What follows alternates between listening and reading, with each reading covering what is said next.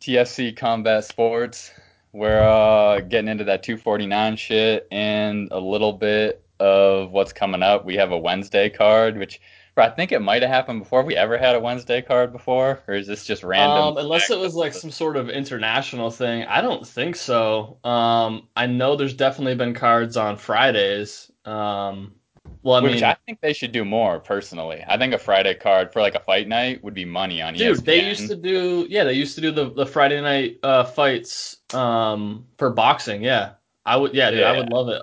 Friday's so much better. would- yeah, and that's just coming from from fight fans, obviously. But the more fights, the better. But I just think even for pure casual fans who might hardly ever watch MMA, you'd be more Yeah. likely to tune in to ESPN on a Friday night than Saturday. Could be True. wrong, but yeah, I just feel like I'm surprised Dana hasn't done it for the ESPN deal. But that's Yeah. whatever, man. 40, 249 was fire. Every Mm. bit as good as we all hoped, and it's not a surprise, of course, because they just stack so many cards together to make that that crazy lineup. But goddamn, it was good, man. yeah, I was real. I was stupid hyped on that card. So first off, we're we're basically just gonna go right through the card, give our thoughts. Definitely where we were right or wrong as far as the predictions too. I got to air out the bets I put down because I did end up. I actually ended up exactly even, but they were terrible bets. so, well, know, maybe not that bad. One of them was. I wouldn't even tell you about it. It was so bad. but I bet on Cowboy Pettis, which was Yeah. close to even. So I just put a little bit of money on that, just because I wanted to to parlay it with all three, so I would win more if they did all. And personally, we'll get into it more. I think that fight could have gone either way. I'm not mad at it, but we'll when we get to that, we'll talk more about Yeah. it. But it is what it is. I gotta And I, gotta watch that one back for sure because when I watched it live, I definitely thought that that Pettis, I don't know, I thought he looked better, but yeah, I, thought don't know. he I looked could, sharper. But if. I had to score it, I could have very easily gone Cowboy. And again, not just because I bet on it. He got the the takedowns in there, which I do think are relevant. How he did it. I know a takedown can just be a throwaway move if someone does it and does nothing, but yeah, he held him That down for a little one. while.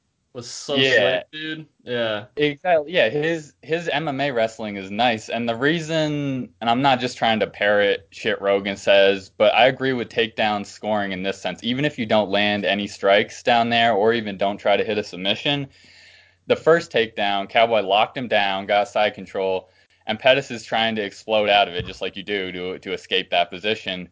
He did that Yeah. like four or five times. That's so fucking draining that if you Mhm. do that to a guy, it instantly takes their gas tank down a few notches. So I think it's a legit move as far as if it's a close round, one guy gets a takedown where he has some kind of control for at least five seconds, longer the better.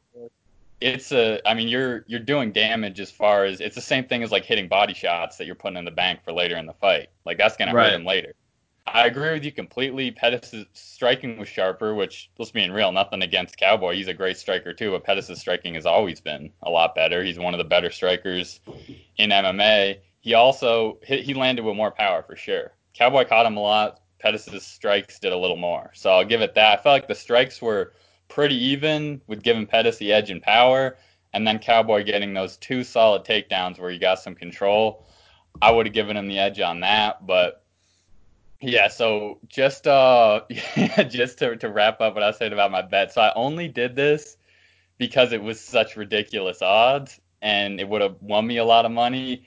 And I, I got pretty hyped on Rozenstruik's kickboxing and I thought there was a chance he could outpoint do what Overeem did, but actually Yeah. win it. Go through rounds and then not Overeem versus uh, Overeem versus him, not versus Ngannou, obviously. that that Right. one was uh, quick, which it is kind of crazy that they both beat Overeem in the the way they did because he's he's such a good striker himself. Right. But I thought that Rozenstruik had a, a small shot. You know, I wasn't confident. Oh, we we did a, a breakdown on that one. I, I definitely thought Francis was going to win, but I was like, this is worth it. I put a little bit of money down because it would have been a big payout.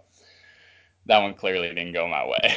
We're going to talk more about that later yeah. and then I ended up getting the money back. I bet on Gaethje. So I wasn't Okay. I wasn't real salty about what I put down. The the Ngannou one was very optimistic. Betting against like I don't know if I'll ever bet against him again, but Dude, it's hard to. if if that DC fight comes though, we'll st- that'll be interesting as fuck just on the different styles. But it's still like I'd be scared for DC in that. I'd be real scared. So yeah, for real. Honestly, any anybody, dude. uh, Yeah, I, I think going forward.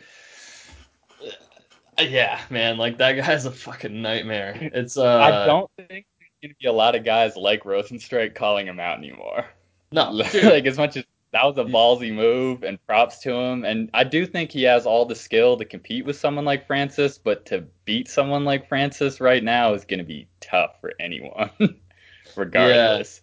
Yeah, and it's like once you get to like heavyweight, um, you get so many less guys who are like wild cards. You know what I mean? It's like at the lighter ones, it's like you can be a wild card because there's less guys who can like knock you out cold. You know what I mean? And as you get higher, it's like you can't just play the crazy card because everybody can knock you out. You know? Exactly. So it's like- yeah, Francis is the epitome of just being able to knock you out quickly and that was some scary shit that he pulled. Yeah, card. So that was nuts. Let's uh let's go back to the beginning of this one so we can just go right through it, man.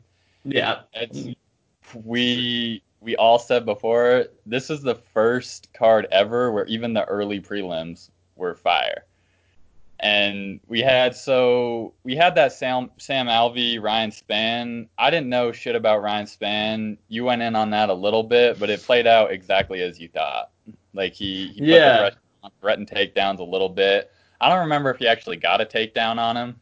I think he did. He did. He did. Uh, pretty sure he did in the first. Um, but I mean, Sam Alvey got right back to his feet, and uh, yeah, I mean, the, the I can't remember who said it as far as the commentary, but they they they basically um, you know talked about the fact about how Sam Alvey will he'll he'll constantly fight you off for the takedowns, and uh, he won't just like give it up, which was which was evident. Like he he defended him really well. Um, but yeah, no, it, it definitely went how I thought it was gonna go. Ryan Spann was definitely the uh, the more rounded fighter. Um, Sam Alvey had his moments, but you know, um, yeah, it was just evident there's levels. You know, it's one of those situations. Yeah, exactly. Sam's a tough motherfucker, but that played out how it should. So on Right. to the the more exciting one there, and there would have been one more fight on the early prelims, but the Jacare ended up getting pulled versus Uriah Hall for Corona. I thought more of the media was going to get weird about that when it happened. That also Right. played out exactly as it should. They tested everyone. They tested him. He popped. It was him and two of his cornermen. Doesn't sound like any of them were sick. No one else got sick. It went. That's exactly what you should be doing there. It did. It was kind of weird having the whole thing with no fans. I can't lie, man. I kind of liked it. You could hear. You could hear every. You could hear every shot. You could hear how tired they were getting. The the commentary er, commentary was a little different, of course, but and goddamn dumb as fuck how they had them split around the octagon. But Right. Rogan was doing interviews right next to the guy after the fights. I guess that was just because he he bitched about it before. They were gonna have him stand like ten feet away and interview people or something, and he was like, "No, I'm not doing that. We've all been tested." So Right. props to him for that. And it all, I don't know, as far as a fan watching from home, watching the pay per view, which is my favorite way to watch a fight anyway, I think it was just as good. Honestly, it was a little different, but just as good. It didn't bother me at all. And it didn't seem like anyone was lacking energy. And of course, this is coming off a layoff, so they shouldn't be, but no one was like, didn't seem like they weren't hyped because they didn't have fans there. Like it, Yeah. I don't really, I don't know. I was already skeptical. It's- I know you can draw from the crowd, but Yeah, I I think think, yeah, and I think I think the best part about it is it doesn't allow you like if somebody landed a shot that like hit somebody's shoulder, but like the the crowd could have interpreted it as like connecting, yeah, and they just make a bunch of noise. It's easy for that not only to like affect the judges, um, which is kind of interesting too, because there was a lot of questionable calls uh, on this card for sure. Um, oh, we're gonna get all into that shit later yeah, too. and it makes it definitely makes you wonder, um, you know, obviously like what having the crowd uh, or not having a crowd, like the effect that it has, and we talked about it before as far as like, um, you know, the fighters' uh, level of focus and whatnot. But I think, yeah, no, I liked it, dude, because it's it really gives you an honest it allows you to have an honest read on the fight. It doesn't allow you to get sort of like caught up in um, you know, the noise of the crowd because yeah. they obviously miss stuff and and they have different opinions on what's going on and so on. So yeah, and depending on where it is, the crowd can be dead wrong. If they're super biased, like a Brazilian crowd cheering for a Brazilian right. fighter, they're gonna swing yeah. the judges in that way. So unfortunately, right. like you said, still some shitty calls in this one, but at least it wasn't because of the crowd. Can't blame it on that. It really illuminated that they seriously need to reassess how fights are, are refereed and who's doing it, and just and yeah. we've all known that for a while, but this is just black and white. There's no question now. Yo, did you see? Speaking of refs, real quick, um, did you see that Keith Peterson guy? What he tweeted about Dominick Cruz? Flat back at Dom. So yeah, I was saving that one for later, but let's get right into that, man. So Cruz tweets at him he smelled like cigarettes and alcohol after that shitty stoppage, and yeah, well, so let's let's talk more about the actual yeah, we can, when we get to that fight. But what yeah. what he tweeted back was, I I thought stepping in would like save you from CTE, but apparently not. You can't do that as a ref, man. Absolutely, Dude. come on, like. And Dom's the kind of guy that I don't think Dom's crazy enough at this point in his career to like run up on him and sucker punch him, but he'll get right in his face and talk to him. Oh, absolutely real aggressive kind of personality. So yeah, that was, gonna cross paths, obviously. For sure, and yeah, it's not going to be good. Like I said, I, I, think Dom is controlled enough at this point, and he obviously does all the the analyst work. He's not just going to like run up and fight a civilian. But right. that was a that was a low blow for sure. And yeah, Cruz was throwing low blows at him. Whether or not the call was perfectly on point or not, that's what you have to deal with as a ref. It happens in every sport. If of course, whoever loses is not going to agree with you. It could have been the perfect call. The guy who loses is going to be like, that was some bullshit. You just have to suck it up and take that. That's what refs do. It's a it's a really tough job for that reason. Yeah. So I thought that was some some wild shit, man, and I don't think it was smart by Peterson. As well as just as far as I know, fighting is different. I'm not like oh, it has to be all perfectly professional in every way. You can't have that shit on something you're trying to expand as a sport, play on ESPN and all that. Can't have the referee clowning the guy for brain damage, which Dom is sharp as fuck. Like he is one of the better analysts as far as fighters, but he's been punched in the head a lot. I re- I hope he doesn't for his sake, but he could have some brain damage. He's a professional fighter, so can't right. throw that out.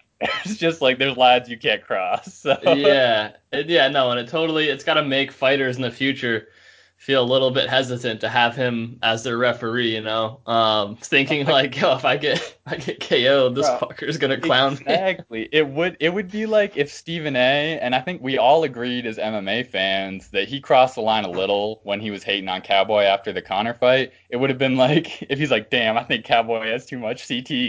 You know what I mean? Like, right. Just, even Stephen yeah. A. would do that and I know you. I know you saw the follow up on that shit, man. So when Cowboy did come out and say like that wasn't his night, he didn't feel like fighting, which takes a lot to admit, and a lot of fighters will admit that, and a guy like Cowboy should. If he he wasn't feeling it for whatever reason, when you fight fucking four or five times a year, you're gonna have some off it nights. It happens, yeah. Like I mean, you look at the the Woodley fight versus uh, Usman, like who was I mean, like that wasn't Tyron Woodley. Not that like he's worlds better than that, but like something just was like clearly off. Like it just, just none of us happen, expected dude. Usman to do that, and Usman deserves a lot of credit, but Woodley also knows he didn't show up to his yeah, potential just, in that one. So yeah, yeah, I think um, I think it was more so like back to the Stephen A. thing, what he said to Cowboy after he was like he threw he threw some some low blows for sure at a fighter that's well loved a veteran, always puts on a show, all that shit. So even if Cow- Cowboy hasn't shown up before, because just because he fights so goddamn much, it is what it is, and his unique approach to how he trains and prepares for a fight. After yeah. he did say that, Stephen A. tweeted out like, "I think all all of MMA just owes me an apology or some shit. Good luck, bro. like, Seriously. I'm still not mad at having Stephen A. as a personality coming over from because he he does commentate on all sports. It's good to have his voice in the mix, but yeah. Don't ask the MMA fans for an apology. that just never Dude, gonna happen. You're asking for the trolls to come come exactly. But, yeah. yeah, that's just Stephen A. doing his shit. I, I wasn't mad at that either, and it just makes me a bigger fan of Cowboy the way he was down to admit that after. So, right. Yeah, man. back to back to those early prelims. The the headliner on that ended up being Bryce Mitchell versus uh, what Charles Rosa. Mm-hmm. Pretty much exactly as we expected too. So Bryce Mitchell has a lot of potential. It basically was him transitioning back and forth from a twister position to like trying to throw a triangle. The triangle yeah. was the other one he kept catch, right? Yeah. So it was very impressive, high level. The well, only I think it was, was an arm triangle. Yeah. Yeah, the only yeah, yeah, you're right for sure. The only thing that worries me about him, and that was a great performance. He's and I'll, I'll be hyped to see his next fight. Is if he does start to get known as the Twister guy, other fighters will learn how to counter that real quick. You know what I mean? If that's like his go-to thing on the ground every right. time, he'll be like, all right, like, and I know he can get really good at it. You're not going to be able to just run through a division throwing twisters at people. Right. So hopefully he just continues to develop his game, striking the whole thing, and just mix that in at the right moment. But it was impressive nonetheless. Yeah. Um, dude, what I was impressed the most by was the level of creativity, and I I think Joe had mentioned it. Um, it was his transitions, dude. Like how quickly he would he would jump from like the arm triangle, like and just like switch sides like so smoothly, dude. It was it was crazy and it was fun to watch that.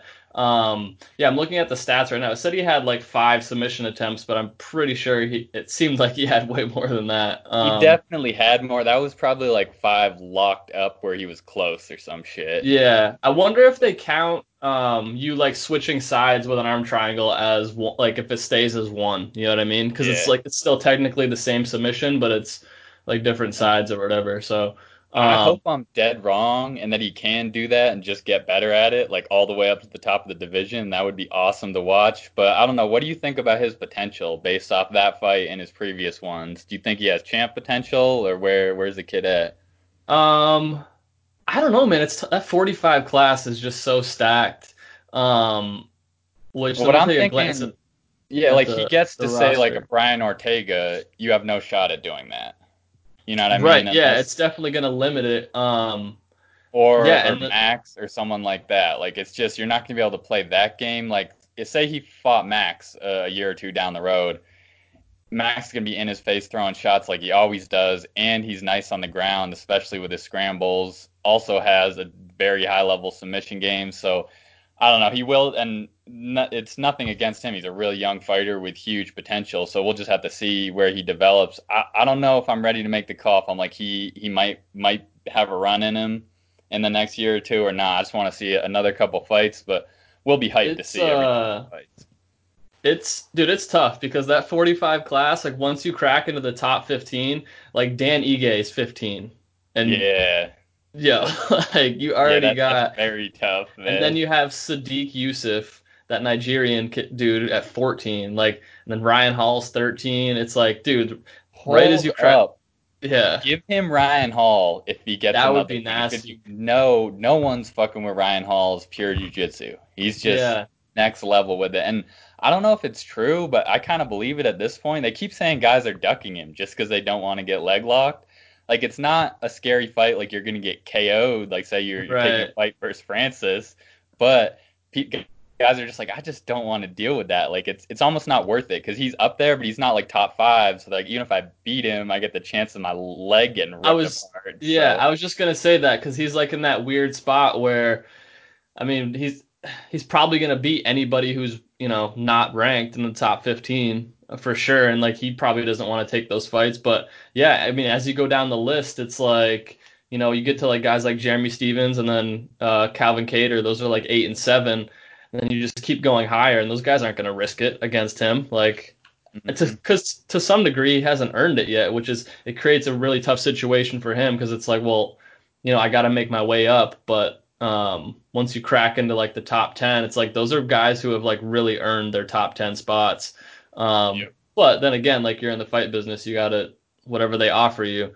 Um, yeah, they just need to give him a fight soon, and yeah. I feel like him versus Mitchell, even if possibly Mitchell should get another fight or two under his belt before that, that would be perfect, man. Yeah, no, dude, I, yeah, that's that'd be a really great matchup. I think I think as far as Mitchell's potential, I think it's there because I mean, if you have that level of creativity, that means that you're cerebral and you're think like you have to be thinking about you know the mistakes you make and ways yep. that you can improve and so on. Um, and yeah, I mean that kind of just sky's the limit if if you think that way and have that mm-hmm. kind of skill set. So it would just be a matter of the striking. I mean, improving that, which really anybody can do. You know. Um, the I other mean, thing at, we can count on is him growing athletically too, which will help. Yeah, because he's what on its own. Twenty. What do we look up? Twenty five, I think. 24? Yeah, 24, yeah. 25. Yeah.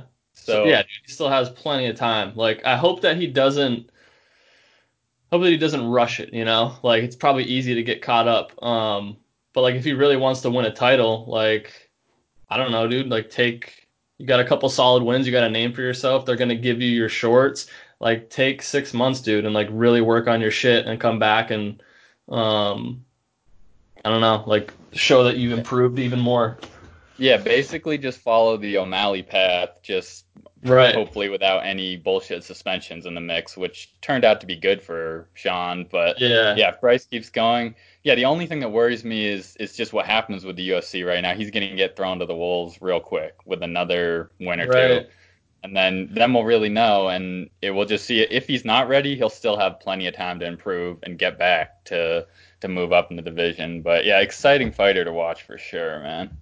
Yeah, it's crazy, random, but um, Jose Aldo is ranked 11th amongst featherweights. Really? Yeah, dude. They, they, just threw him out of there, but somehow sixth on the bantamweights, even though he hasn't the won. Rankings are such shit.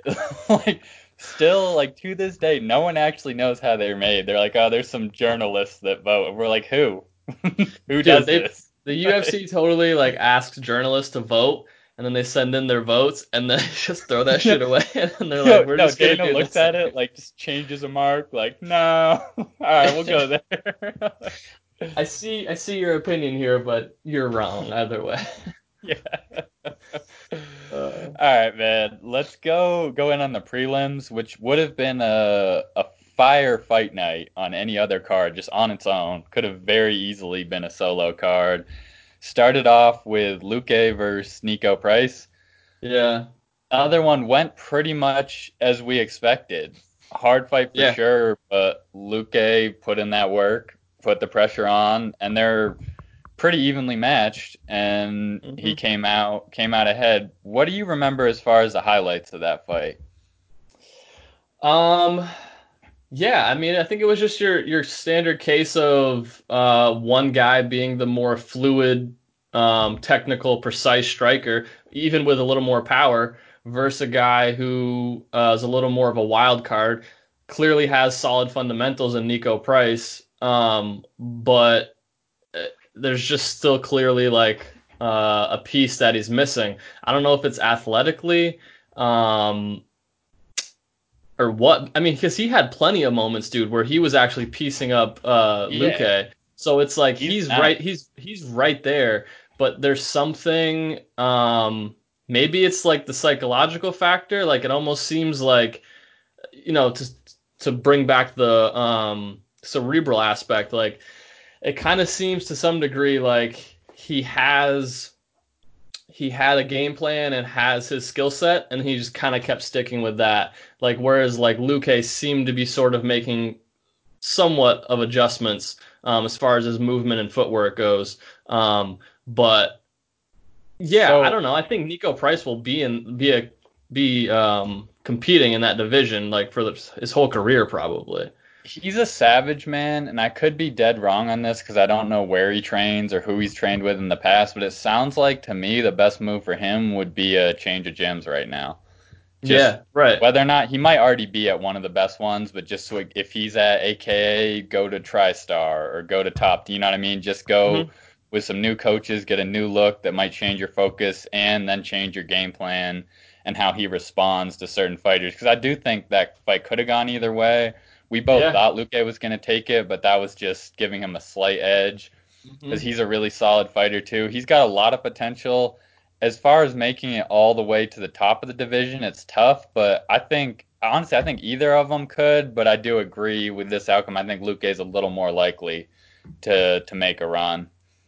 Yeah, so I mean, I'm looking. It says his team is Vickery Jiu Jitsu and Syndicate Boxing Club. So I don't even know if he's actually with he might be just trying to be stay loyal at this point. Um, yeah, he could be. For all we know, he could be with the same gym he started at like a decade yeah. ago. and like I said, so- that's that's kind of what it seems like because I don't know. He he definitely has a, a level of creativity. Like the last two knockouts that he's had with those with the up kick and then like the hammer fist. Um, Yup. that shit like to, for him to think of that kind of stuff on the fly, like it's there. But again, it seemed like he just didn't have anything outside of whatever game plan they had and his skill set. Um, which I mean, if you're not athletic enough or don't have enough power, it's like you kind of have to have something else that you can you can um, Yeah. change it up to, you know? And a, a good coach could definitely give him that. But Right. either way, another one, every time either of those guys fights, I'm hyped to see it because you know it's going to be a good scrap. Yeah, So, on to the next one, man. And I was surprised this was the only female fight they put on the entire card, but it was a great one. Carla Esparza versus Michelle Waterson. yep, Another one that played out pretty much like we expected. And Carla got the win basically off grinding and, and pressing forward. And they both put on a great performance.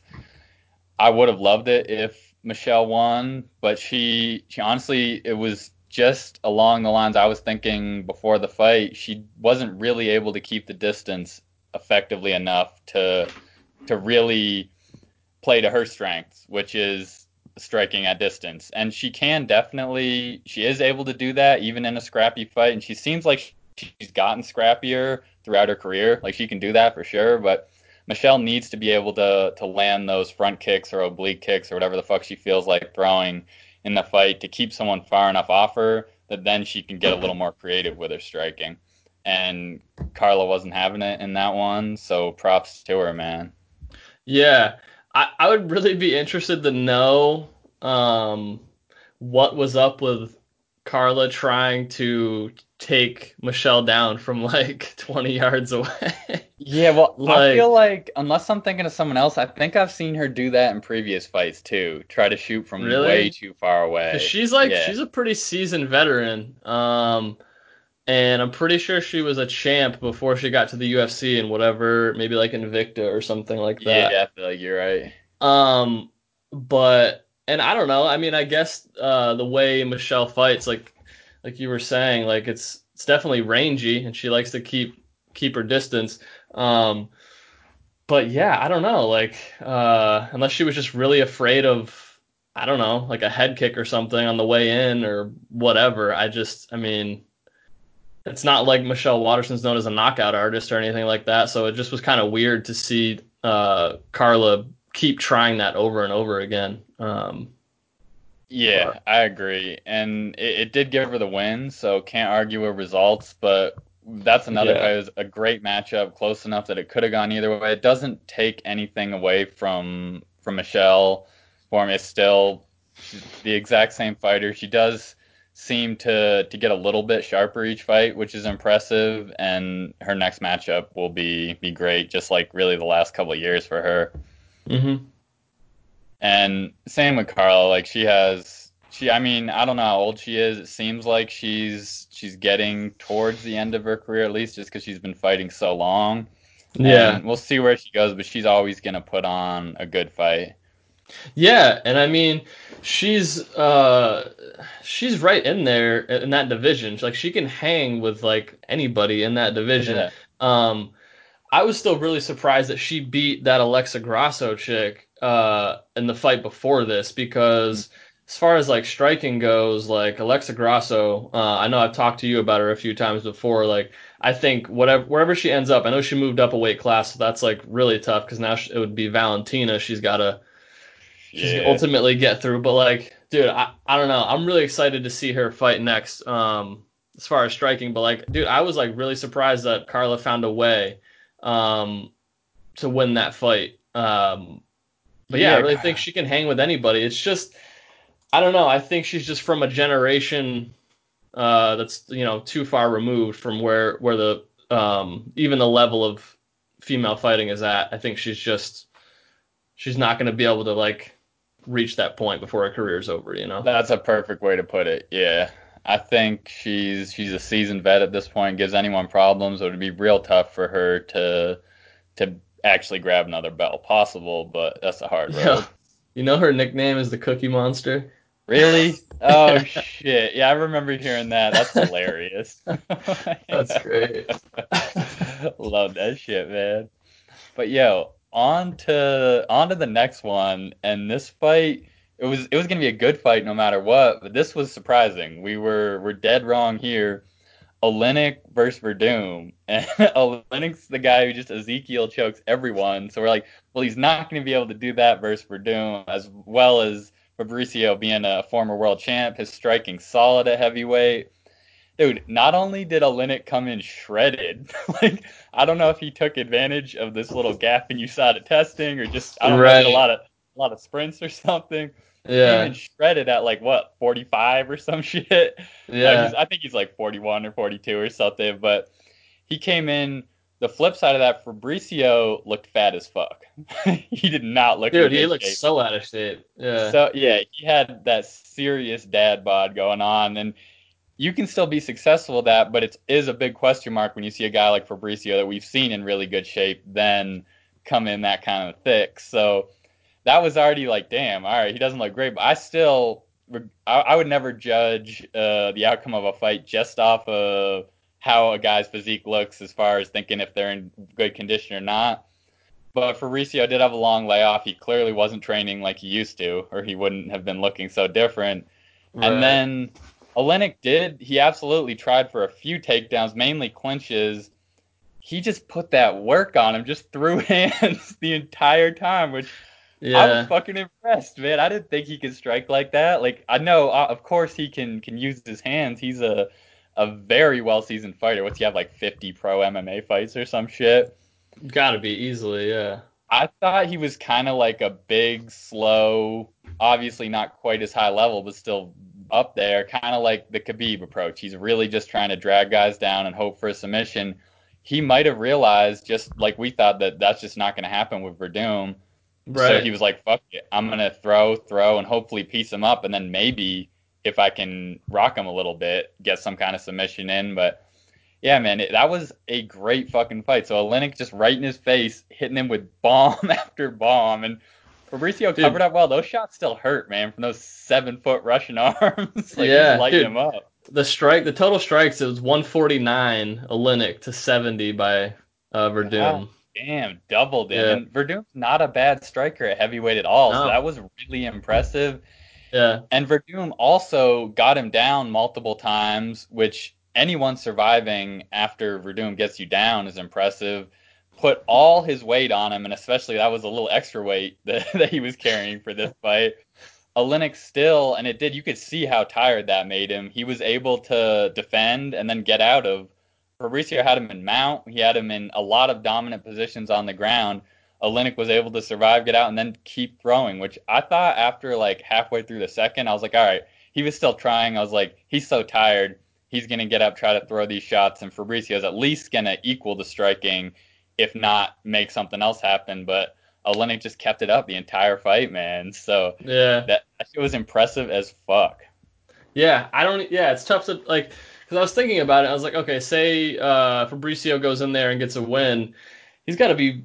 He's he could possibly have been two fights away from getting like another title shot. You know, Oh, hell yeah. um, depending on who they gave him, but because it's a guy who's already you know he's proven himself before, and he has the name and a country behind him. So it's like the UFC definitely had he got this win, um, would have for sure tried to push him. Uh, Absolutely. But I mean, he kind of you know he kind of blew his chance, and then with like Oleinik, it's like I don't know, he's not gonna make a run, you know, like he, Oh, he no. might. He could he could get lucky, but I mean, what Bro. you saw out of him was like really rare. Um, I was and already I was already excited to watch him fight just off the uniqueness. Like, damn, this guy might Ezekiel choke another person. Like, it's when he's when he's on a card, undercard, whatever. It's always kind of dope, just because he's established himself in that way. If you're really a fight fan, like you know him and might be excited on that, if you like submissions. Now he's probably I completely agree with you. He's well past the point where he could make a, a title run at heavyweight in the UFC, but Right. he probably will get spots on main cards now, and he'll get paid, which is Absolutely. awesome for him, and he'll deserve it. If whether he wants to try to Ezekiel choke someone who isn't as high level with the submissions as Werdum, or he wants to go out and throw hands, it, you, are like, oh shit, this guy's going to put on a show. So I think right. that was smart for him in so many ways. It was a perfect game plan to beat a guy who has happens to have he's one of the few probably in that whole division whose submission game is better than a submission specialist like Oleinik, and he really put on a great show. You know Dana loved that shit, so I bet they'll give him another fight soon on a decent card and he deserves that shit 100%.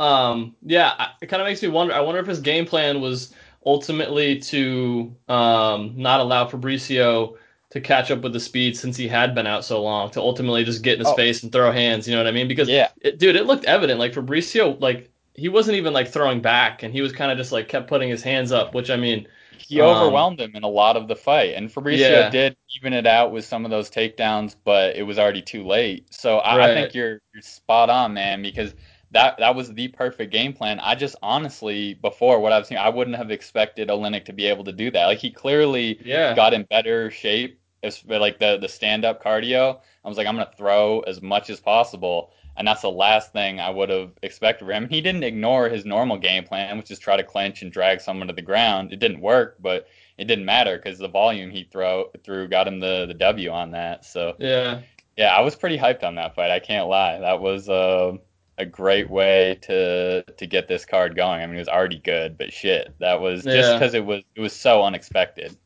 Right. So yeah, man, on to the headliner of the prelims, where I lost a little bit of money, but I'm not mad at all. I'm not mad at the decision. Cowboy versus Pettis, great fight. We basically already gave our thoughts on that at the beginning of this.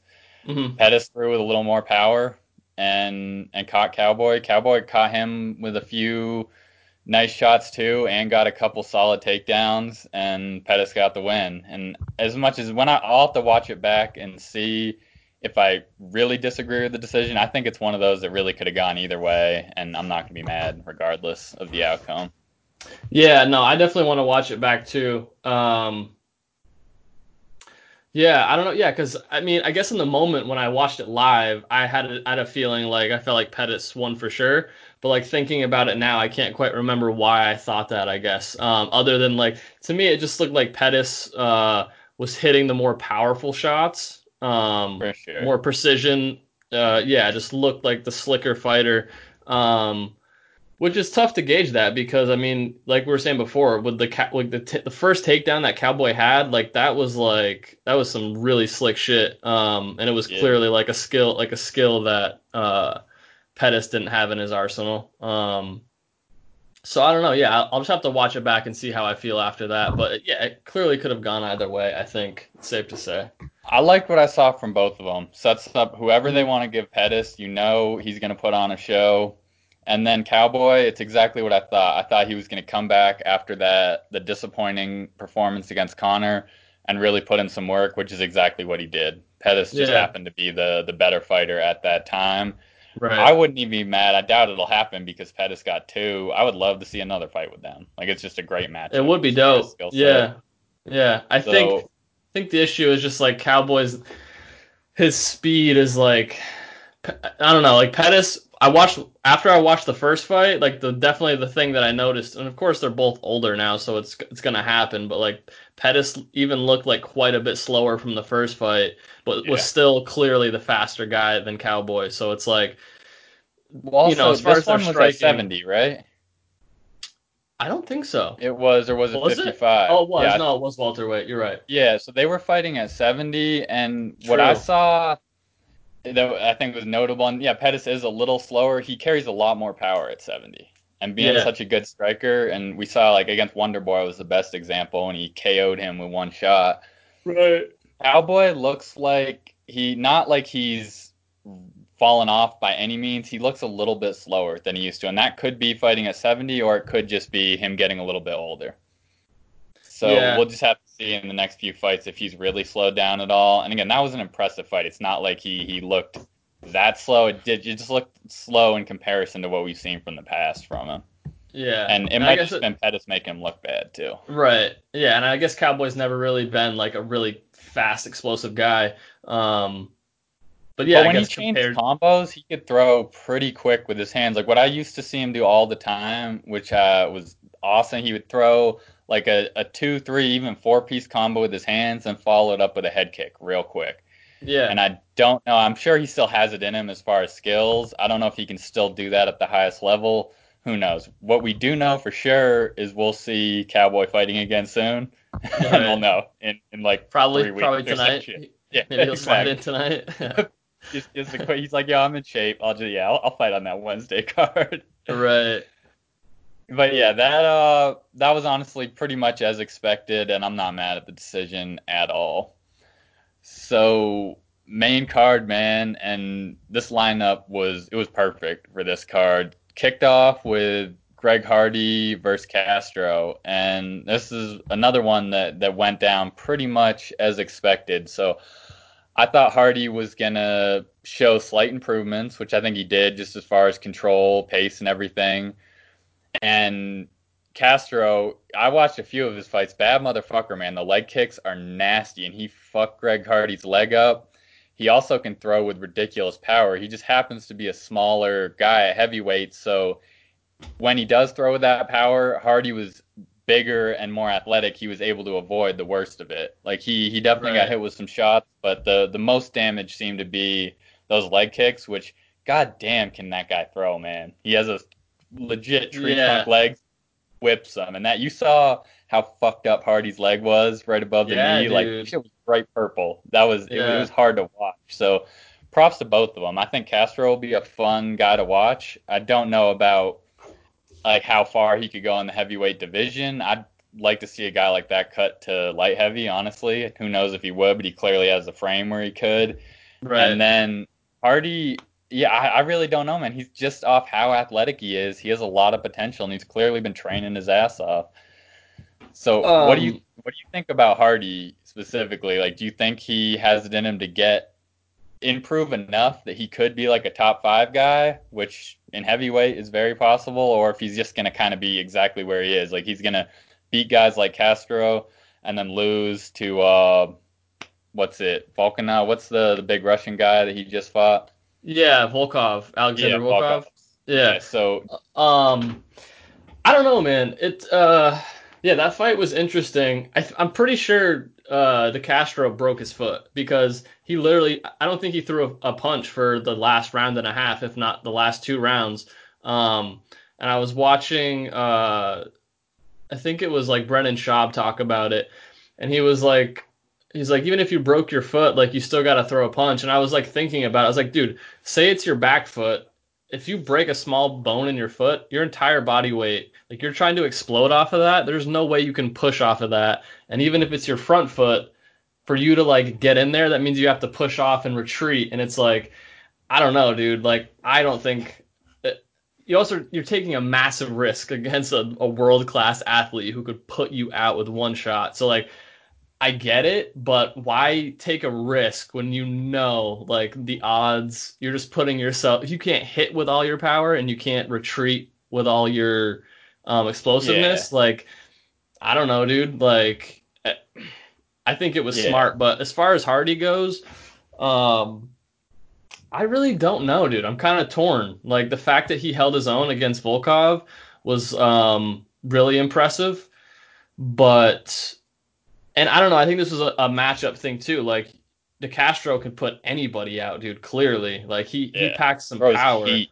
Yeah, and like how many guys at heavyweight are throwing hard leg kicks like that? Not too many. Um, so that was kind of like a, a- that was a matchup thing, but I don't know. I think I think Greg Hardy could honestly probably hold his own against pretty much everyone at heavyweight. I know that's kind of a stretch, but um, obviously, like if you were to fight somebody like Stipe, like the wrestling is going to be a huge factor. Um, but as far as like the hands go and stuff, I think he could hang in there um, just based on his athleticism um, Yep. and his size. Like I think he would be okay against most of them, but I think I don't know what it is. What do you think he's like kind of missing at this? I mean, obviously a strike like he's he's rough, obviously, but Yeah, if you were to pick something sure. where he really needs to improve, two things off the top, man, and I agree with you completely. I think he can get by on his relatively undeveloped striking, although he, he's come a long way in a very short time just because he's so athletic.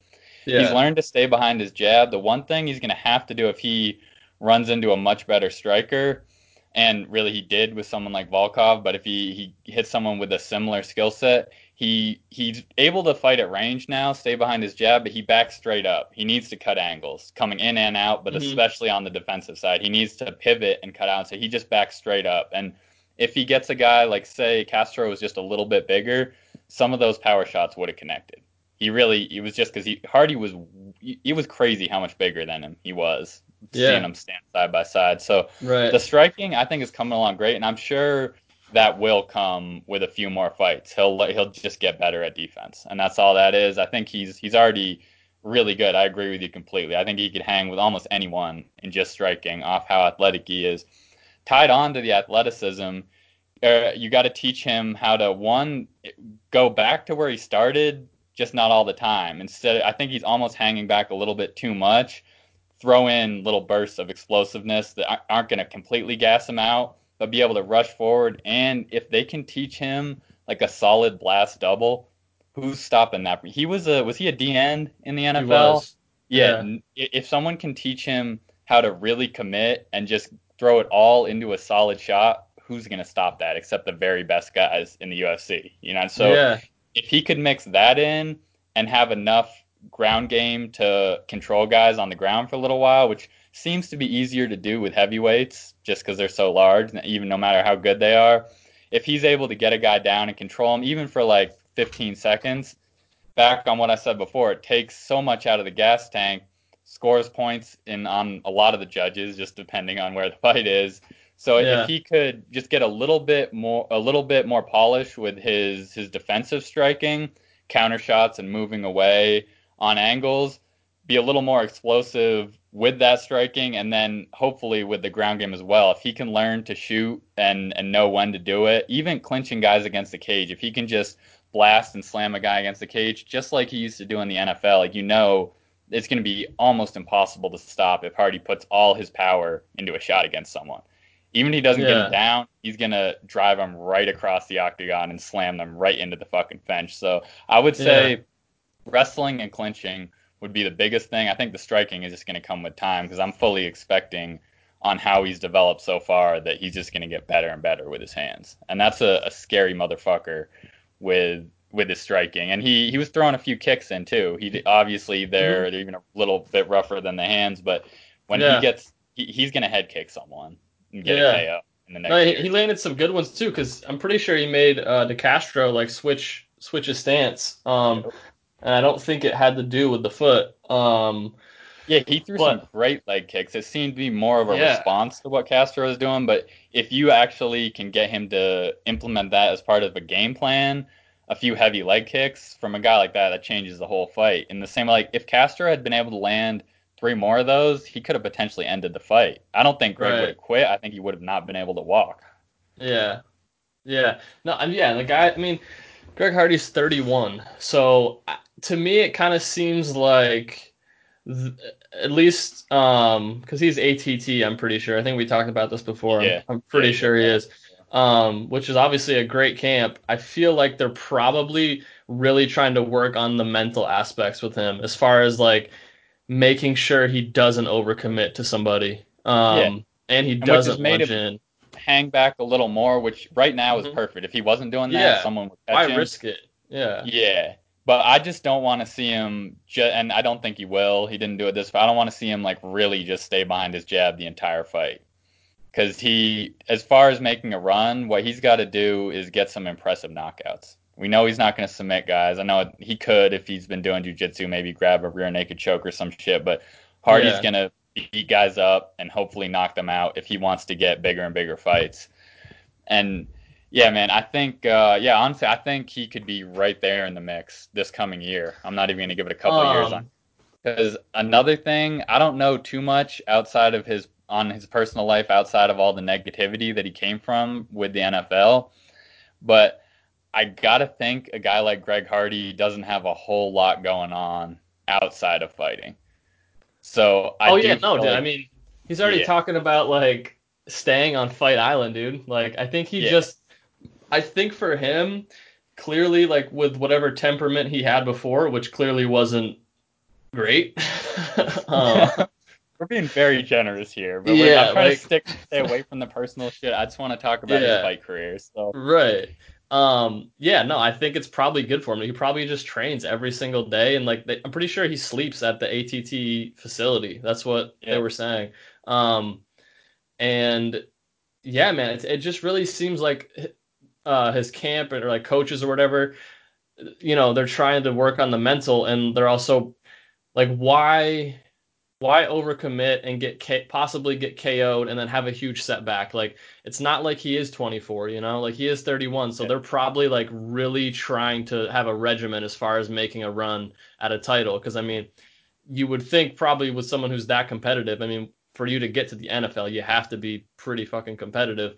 Um, they probably he probably is like on some sort of plan to like actually slowly get get himself there. But I agree, he has to take a, a chance at some point because it's heavyweight. So um, anybody can put you out. So you got to find a way, um, I guess, to do something other than yeah, stay behind your jab and you know point your way to a win. Um, because is he ranked gonna- yet? He's not. I was actually just looking at that. Um, you have Fabricio, who's 15. Um, dude, yeah. I honestly, I, I'm really interested to know. Like he ha, I feel like there's no way he doesn't get a ranked guy going forward. Um, Yeah, absolutely. like you have that Blagoy Ivanov guy who's like 12. Um, Fabricio, who's 15. I don't even know who this Sergey Pla- Pavlovich guy is. I feel like I've heard of him. But, oh yeah, yeah, I do. I've seen this guy before. 14 and one. Um, so I think I don't know. I just wouldn't have any interest in in Greg Hardy getting a non-ranked guy again. You know yeah, what I mean? off his name, I don't think he will. So I wouldn't even be mad. This would be rushing it a little bit. Give him that Derrick Lewis fight. yeah, that'd be like- wild. And you know, Derrick, he stopped now. I think he said he's like, all right, I'm done with this. But you know, he would get right back into it. He was going hard against Greg Hardy for a while, and probably that fight didn't happen just because Hardy didn't deserve it at this Yeah, I mean Derrick Lewis on. is like fifth. I mean, Yeah, yeah. So but I wouldn't be mad at all. Have them either as a headliner, or co-main, or at least high up on a main card. Derrick Lewis versus Greg Hardy would be a fucking fight, man. yeah, So something like that, whether or not they're gonna wait for Hardy to get another win or two, like I think you're probably right. His management coaches are being strategic with this, which is mm-hmm. definitely smart. But I, yeah, I'd like to see a ranked opponent next, and then if he does get another win, right into the top five. yeah, yeah. I think that's probably. I would imagine that's the way it's got to go. Um, All right, bro. On to the next one. Jeremy Stephens versus Calvin Kattar. That fight, god damn, was it good, man. yeah, And the result was what I think a lot of us expected just off. I still, I don't know. I haven't heard shit. Jeremy came in four and a half pounds over. Something went very wrong with his camp weight cuts. Who, who knows? He might have been sick, but right. he still put on a, a solid performance considering that. Honestly, better than I expected. And as much as we still don't know or didn't know before the fight what was going on, Jeremy's still always game. That's what you. That, that's why this was such a great matchup to begin with. It's too bad that he he didn't show up in full form. And yeah, we'll see if we we ever hear what actually happened. Kattar's he's nice, man. The striking is really sharp, and that fucking elbow that he ended the fight with, god damn, that was slick. Like when Yeah. I saw it, I actually thought it was a punch. I had to replay So it and, and then Not until slow motion. Yeah, I realized it was an elbow. That was that was ridiculous, man. So for both of them, Jeremy just needs to get back in there. Kattar's about to make his run, 100%. We'll see how far he gets, but he's he's right there, man. He's ready to scrap. We we talked a lot about the Zabit fight be- for, before. Yeah, What we all wanted to see was him go five rounds versus Zabit. How dope would it be if Zabit grabs the title and then like two years or something, Kattar does get that that five round rematch and and gets a, a win? That would be insane. that, but yeah. what did you think, man, as far as how he fought on this card and what's next for him? Um, yeah, I was really interested. Like the way Jeremy Stephens came out, um, like hyper aggressive, uh, which is his style, but it seemed to kind of throw Kattar off at first. Like he couldn't couldn't get too comfortable. Um, I feel like through most of the first round. Uh, but I mean, Jeremy Stephens is a beast, dude. He has what like 33 fights in the UFC. Um, some crazy shit like that, yeah, dude. Been, yeah, I think he's been fighting since he's like 21 or some shit. Yeah. Um, but yeah, as far as the fight with, uh, or as far as like Kattar's side of it, um, yeah, I mean, I think we both agreed going into it that he was going to be the more precise, more powerful, more uh, accurate striker. And yeah, I mean, that was just evident once he got warmed up. The issue that I see with Kattar, though, he's, he's got to figure out the leg kicks, man, because he puts so much weight on that front foot. Um, just because he has a, a, a, boxing heavy style, I think, uh, it, yeah, he's got to figure that out because when he fought, um, was it uh, Moicano? I think he fought Moicano, and he legit like ripped his leg up uh, that whole fight. Um, like he was acting like it didn't hurt, but he just it also like kept him at range and he couldn't get anything going. So I think a lot of guys are are probably going to continue to try to do the same thing, which um, especially at 45, you get there's a lot of guys who are really kick heavy. Uh, and what's Kattar ranked at right now? Uh, let me see. I got the rankings right here. And I agree with you, of course. After seven, and then you have legit. like, yo, him and Yair. I was just gonna say that I was looking at the top five. Him versus Yair would be a perfect next fight. I don't think yeah. Yair has anything booked right now. Could be I don't wrong. Believe so yeah, I mean, um, unless they're That's planning on finally right. setting up Yair versus Zabit, which uh, yeah, I don't know. There's a lot hanging in the balance here at 45. Um, but yeah, as far as Kattar's future, um, I don't know. I I like he's probably outside of I don't know. I think he probably is the most like precise striker uh at 45, but I mean you have guys like Zabit, um even Korean Zombie who like have pretty high level striking. Dude, him um, versus Zombie would be such that, a great fight. God damn. nasty, dude. Um that yeah, there'd be some hella CTE in that shit. yeah, do do that one for the fans. That's what the fuck would, we need. Yeah. Yeah, as yeah. far as actually the rankings and him moving up, I'd like to see him versus Yair. It's really just going to be who's the odd man out out of that top five because they're all going to be matched up. Who knows? It seems likely that they're actually going to give Max a, a rematch for the title again, which he deserves if anyone does. But then it's get Ortega Zabit, Frankie and Yair. He's fighting one of them. Like uh, he, he has to, and that they're all great yeah. matchups for him. Uh, literally every single one of the top five. I would love to see that fight. Yeah, dude, that 45 is just so stacked. It's crazy. Um, Ridiculous. Yeah, yeah. there's gonna be so many firefights at, What's, uh, at 45. What the hell is Brian Ortega's deal? Um, uh, I'm a huge Ortega fan, man. I have been since early on in his career. He just always seems to pull something out at the end of fights. I know he's training. I think he might have had an injury or some shit, but he seems to be more into taking pictures with celebrities than anything else right stars. now. Yeah. Uh, exactly. I know he's getting paid for that shit, so more power to him. Definitely get the money while you can, but yeah, we need to see Ortega beat another high level opponent and then get another title shot. That's exactly what what should happen this year. He should have one more fight. Providing he wins that, he should get another title shot against whoever has the belt right there. But I really don't know what's going on. I, I've heard, I don't know, man, because you hear he's one of the more public figures in that division at this point. Schaub talks about him a lot because of the the Rener Gracie connection. He hasn't said much about Brian fighting, or I mean, I'm sure he wants to fight in some way, but yeah, I really just don't know. So I'm I'm hoping that we see Ortega soon, but yeah, yeah, I have no idea.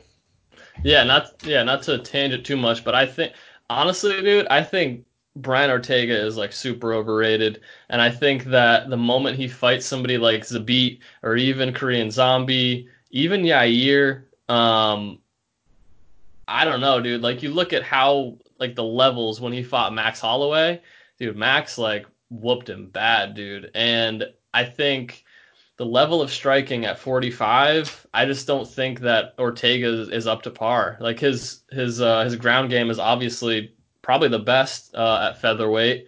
Um, but yeah, I just think on the feet, he's. I think there aren't too many guys that he could he could hang with.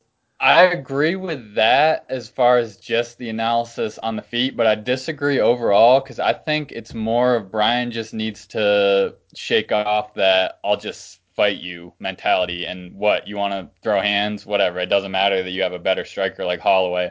I'm gonna stand right in front of him and throw. He needs yeah. to just be more intelligent with the striking and what he's. I'm sure he did it at some point in his career, but I haven't ever really seen him try to implement his game. He's more like, I'll just let the fight go wherever, and when it eventually right. does go to a spot, he throws up a crazy submission. He needs to set those up rather than just waiting and seeing if it comes up. Like, yeah, he was good enough to just scrap with anyone in any way, just off how tough he is and skilled, of course, on the jiu-jitsu side coming up. Now he need if he does really want a title he needs to implement a smart game plan. And the reason I'm optimistic is because, like I mentioned, he's he's been with Rener Gracie since he was a kid. Rener's gonna sit him down and be like, dude, you need to to figure your shit out. You need to be smarter if you want to have a great career instead of just a really good one. Right. So I believe he's fighting Zombie next, right? I don't. I really don't know. I, I mean, I feel like you have to make that fight. Yeah, I think it's a go. I think they both said they want it, and just off the hype and publicity after he slapped that whatever zombie's friend, rapper, yeah. interpreter, whatever that guy is. Yeah. After that, you really should make it, and that would be a perfect one. Even though zombies rank lower, if Brian did beat him, then he can chill for a title shot. He can be number one contender, do whatever he wants be huge for his confidence too. I mean, being yep. a guy in Zombie who's like durable as fuck, and not only that, but um, his striking is, you know, it's for sure some of the best in the featherweight division. Um, and what, yeah, what we know, part of me feels like that's probably one of the bigger bigger issues with Ortega is the is the confidence to some degree. I think after that Max fight, he also got there really quickly, dude, and they like yeah. they I don't know. I don't know. The UFC does that with guys, and I get that you have to run with their hype because if you can set up a really big title fight while their hype is is relevant, opposed to like them fighting like a number three ranked guy and then they lose and then you have no hype at all. It's like, um, well, the thing yeah. too, Brian's already a, a, star in the sport, and he's crossed over more than most fighters ever will as yeah. far as people knowing him and just being mainstream. He seems to like to take pictures with celebrities like every other weekend. So yeah, if he does get a belt, he's a fucking superstar. yeah, like he's gonna be he's gonna be one of the biggest stars in the UFC, and that's why I think, and I do think he'll listen. I know he goes back and forth as far as like where his mental state and mentality is at, but he does have one of the more rational people ever, not just as his coach, as his mentor. Like that guy has, it sounds like he's damn near raised him. So I do, I think Brian will get his shit together. And at the very least, like, first impression, man, and I don't know, I, I will probably disagree on this when it comes to it, but I'll take Brian over Korean Zombie. Even though yeah. Zombie's like the worst kind of striker for him to go against, someone who just wants to brawl in your face and probably more technical too, definitely more technical. I think Brian will be smart enough to actually try to implement his game plan in the coming year, as opposed to just saying, "I'm just going to fight and just let my my skill set come up where it, if it the opportunity presents." Yeah. Um. But yeah, either way, man, the entire uh, 45 division is just ridiculous at the the top 10. There's going to be so many good fights this year. Yeah, dude, it's honestly all the divisions are kind of coming together and like yeah um i yeah, mean like we've been saying pretty, that, bro pretty every fight we're like stagnant. damn this division is really stacked right now there's a yeah. lot of good that is it's every fucking division like yeah outside of maybe flyweight but there's even there's still a few good fights to be had there too it's crazy they're still holding on to that Um, I expect it to be gone by now. I and I'm not mad if it stays because I like to see guys of that size fight. But also, what I don't like and why I really would it would I'd be kind of happy if it went away is because I don't like seeing guys who cut too much weight to get to that crazy that crazy cut. So right. yeah, whatever happens with that, we'll see. But yeah, I don't know, man. I, I I think I said it before. I thought the flyweight division was going to be gone at the end of last year. Yeah, I did as well. Um, I I think that, yeah, I think they just need to tell those guys to drink more protein shakes and just move up to bantamweight or something. Maybe don't test flyweights. yeah, right. No, for real. Yeah, dude. Let the flyweights juice up and That's hilarious, man. Oh goddamn. But yo, on to the heavyweights. We'll go to the opposite end of the the weight class spectrum here. Ngannou versus Rozenstruik. So we talked about that one a little. Uh, I definitely lost a little bit of money on that fight, which was not a good bet, but I did it just because he was a pretty big underdog.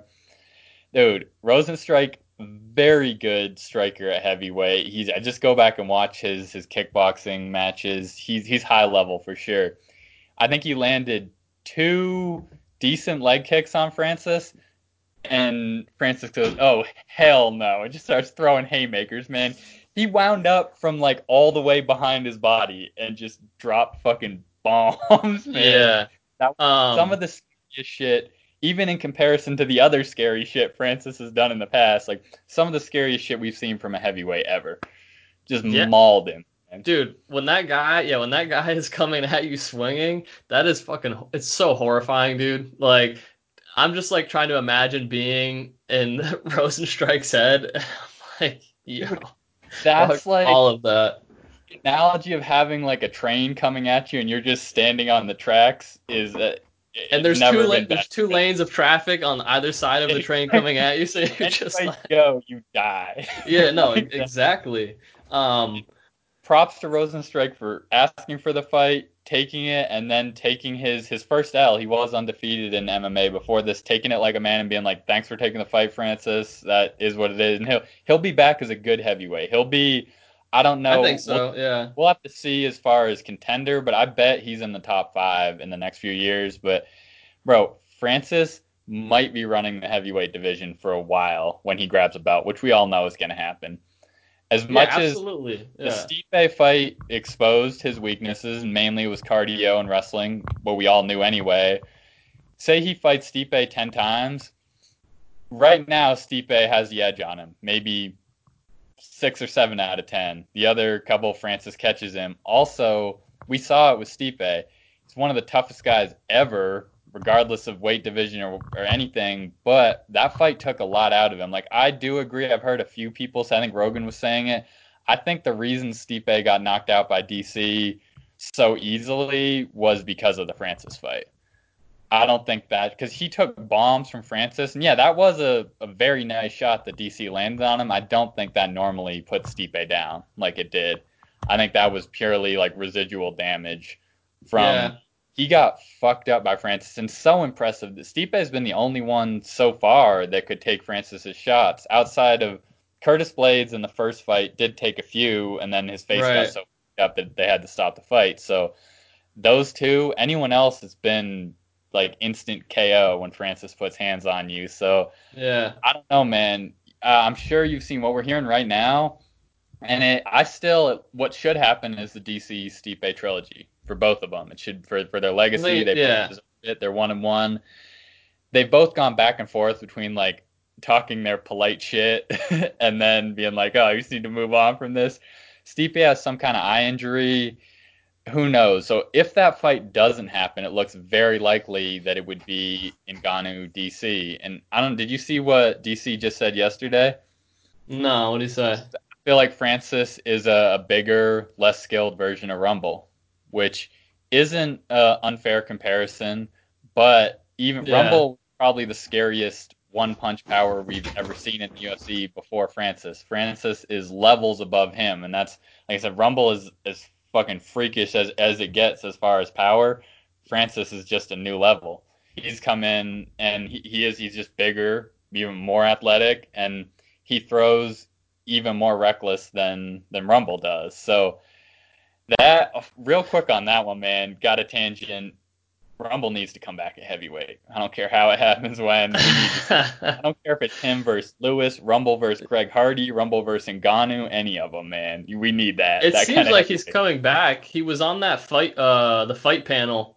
Yep. Can't, there was like Justin Gaethje was there. I can't remember what it was for. I think it was just like some sort of UFC random press event, but he was there. So I think they're probably planning on him coming back. Um, I imagine he's probably not. His cardio is probably complete shit um, at this But- point. But if it's like say a Rumble versus give him someone that you know Rumble's probably going to KO, let him get one more highlight reel knockout on his record at heavyweight, and then give him Francis if Francis is champ or not, and cardio's not a factor in that fight. You know what I mean? Just say it's a one round a one round title fight. Let's go. It's it's knockout mode.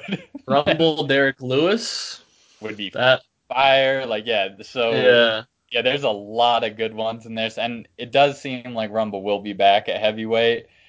As far as Ngannou, what do you think, man? So if the Stipe fight doesn't happen, which I hope it does with DC, do you think that he beats DC if he gets that matchup next, or do you think because that's the toughest one for him because you know DC is just going to try to wrestle him, and that could go bad for Francis real quick.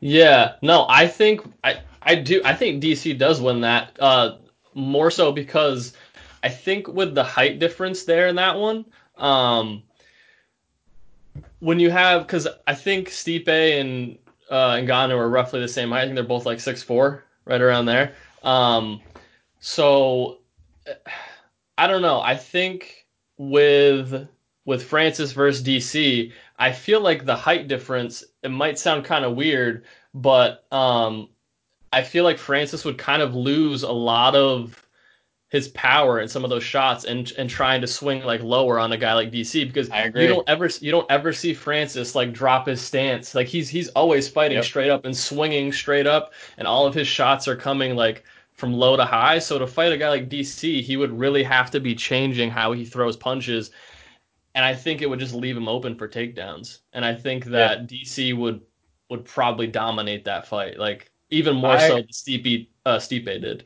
I agree 100%. And of course, you know, Francis can catch anyone. Like, say Yeah. he just throws crazy uppercuts and catches D. Of course, he, he's KOing anyone. But I agree with you 100%. I think DC wins that fight. I think he's able to wrestle him. And he, it, I almost hope it doesn't happen because DC's right at the end of his career. Probably one more fight and he retires. Francis Yeah. is right in the middle. It would just make Francis look terrible and then have to get another couple knockouts before he gets back to the title shot, which he would. But I Mhm. don't want to see it dragged out like that. I want to see Stipe DC, whoever wins doesn't matter, then see Francis fight Stipe again because even though Stipe has talked a little retirement too, but assuming he doesn't retire and DC does, win or lose, Stipe fights for the vacant title versus Francis. Yeah. Um, I, the kind, yeah. How I feel about it is, I think DC knows there's no way he's actually fighting Francis. I think, I think for sure the Stipe fight is going to happen, and if DC wins that, there's no way he he's going to risk possibly going out by beating the greatest heavyweight of all time twice, um, to come back and then get fucking you know like an embarrass uh, embarrassing KO and ride out into the sunset like that. I mean, Yeah. maybe because, but it's like I don't know. I feel like he doesn't really have much to gain by beating Francis if he beats DC or Stipe a second time. You know what I mean? So it's like Yeah. the logistics there. It's like all risk. Yo, Um, DC's and fighting once minimal more. reward. DC is After fighting once Stipe? more. No, once more, including this, and and he's out. I really don't Yeah. think he's gonna fight again I after, think- that, and I don't I think, think- he should. Yeah, I I think the Stipe fight is gonna happen 100%. Um, The only I thing I could see happening is if DC does win versus Stipe and he has the heavyweight belt, possibly a super fight with Jon at heavyweight. Try to get that one back at another division. But other than Jon, I really don't think he's fighting again after Stipe. Yeah. Yeah, I could see that. I mean, just because of maybe like it, that would be hard to get geared up for for DC. You know what I mean? Um, but I feel like a lot of the hostility might, at this point with those two, might be kind of like not gone, but I think that it might be easier for DC to possibly accept that fight. Um, I think he would do it at heavyweight as far as his overall legacy because then he could say, "Look, I know he beat me Yeah. twice, but I'm If he really a Jon at- heavyweight." yeah, if he, could beat Stipe and then Jon at heavyweight, you He might be able to argue. the best ever. Yeah, Yeah. he could because he could really be like, "Look at how good I was at light heavy, and that wasn't even my division." Like when I got to the very best, being Jon, yeah, I lost, but then when I fought him at my weight, I beat him. Yeah. So that's the No. only fight I could see to keep him around. Yeah, and and thinking about it, dude, like if he beats Stipe twice, you could argue outside of Jon, he's like for sure a lock as the number two guy already. You and the what I best mean? heavyweight. Because Right. currently, I do agree with what a lot of analysts say. I think Stipe is the best heavyweight ever, which is a very thin margin because of heavyweights. But I, I do. I think Stipe would have to get the nod right now. Yeah. Um, but yeah, I mean, if he beats Stipe, makes him, I think for sure a lock, but right behind Jon is the number two greatest fighter, and then the greatest heavyweight. Um, so if you t- if you do take the fight against Jon and lose, you're just still you're still right where you were before. Still the You know best I mean? heavyweight. Yeah, you're still Yeah. the guy who the only person who could beat you is the greatest of all time. Which like is that's gonna be uh, like if he doesn't take the fight is yeah, gonna be where he's at right now. The same Yeah. legacy. Yeah. So maybe, dude, that would be fucking. If he beats Stipe and then they set up Jon versus DC, that dude, that might be even. I would. I don't know. That could be bigger than Conor versus uh, Khabib It would be right Uh, up there. It would be they- insanely. because big. they have so much shit to like market that with, with all the stuff that happened before. Um, And you know, Yeah. DC is such a good speaker as far as I mean, he's not like the best trash talker, but he's a really good on-camera personality. The analyst work has helped him a lot with that. Mm-hmm. And Jon's just fucking Jon. Like, real quick on that, man. How funny is it after Jon's another little out of the cage indiscretion when he's got the DUI for like driving around shooting his gun and talking to homeless people? The day after that, Jon posts videos of him shooting his bow in his backyard. Like, "What's up, y'all? Quarantine's going. Well, what? Just Does it- ignored it. So Yeah. so hard. Just like whatever, you know, it happens. just hilarious. completely blew over it, dude. Like, yeah, Jon just on his shit as usual. So yeah, yeah, everything is so interesting there. If Ngannou does end up champ this year, we need to see Derrick Lewis fight him. We also need to see Rumble fight him. The rest of the uh, the top five there, he's already beat Curtis Blaydes twice.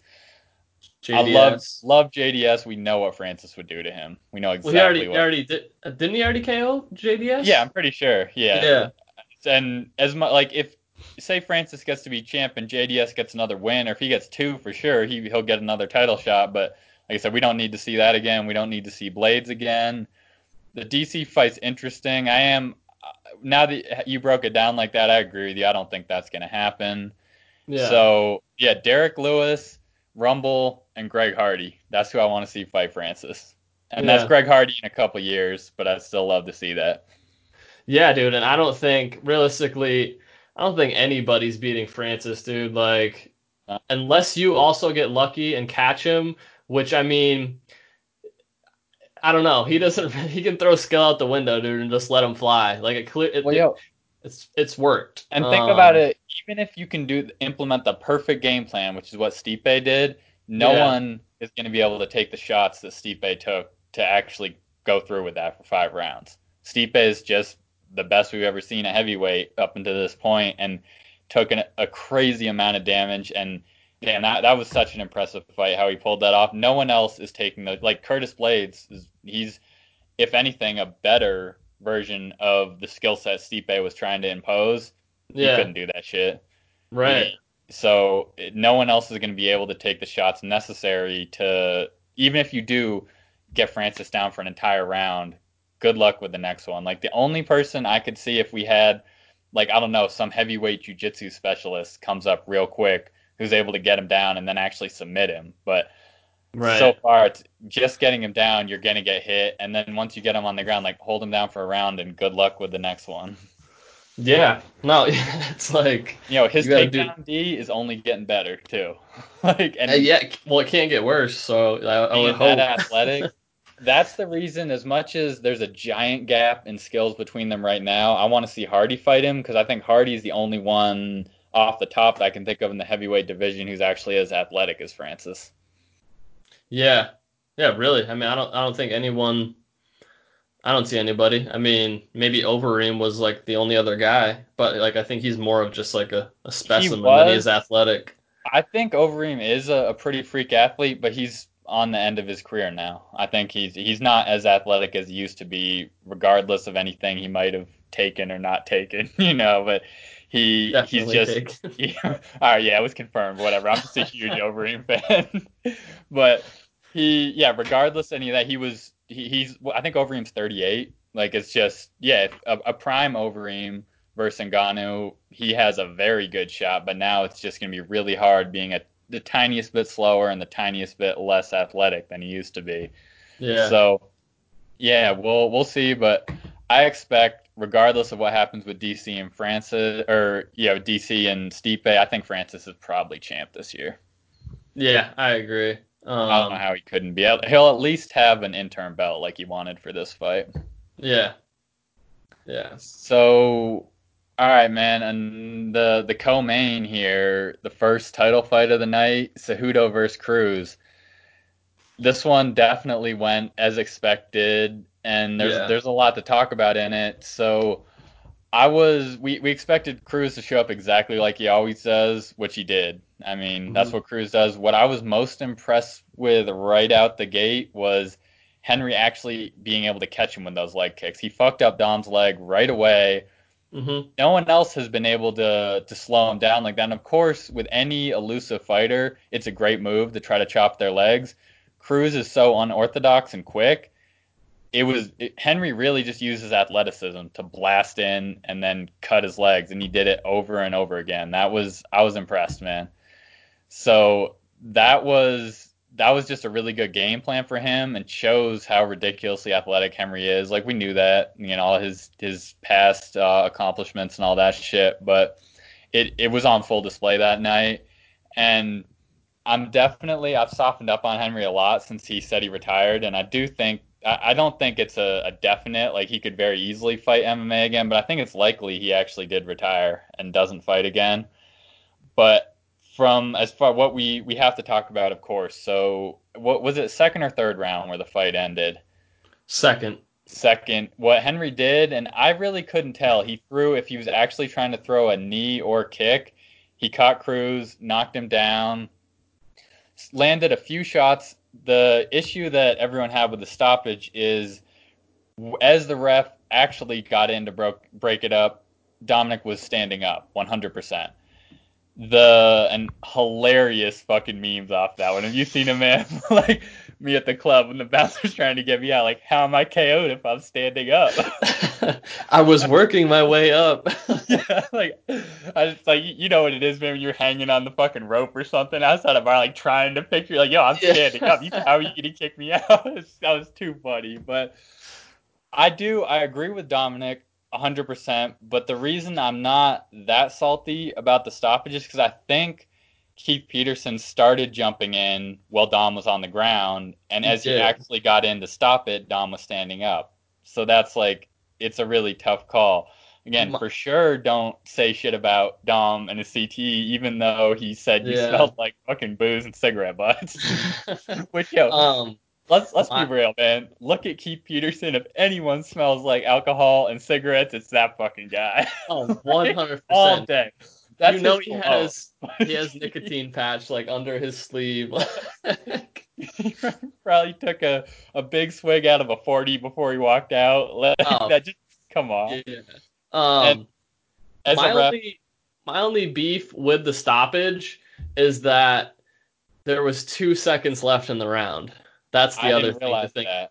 So yeah. that makes me go. So, like I said, I don't disagree as far as I think it was more Peterson's late reactions that he got in there when Dom was standing, and then in hindsight, you're like, well, he could have gotten up, so don't stop it. But I, I completely overlooked that, man.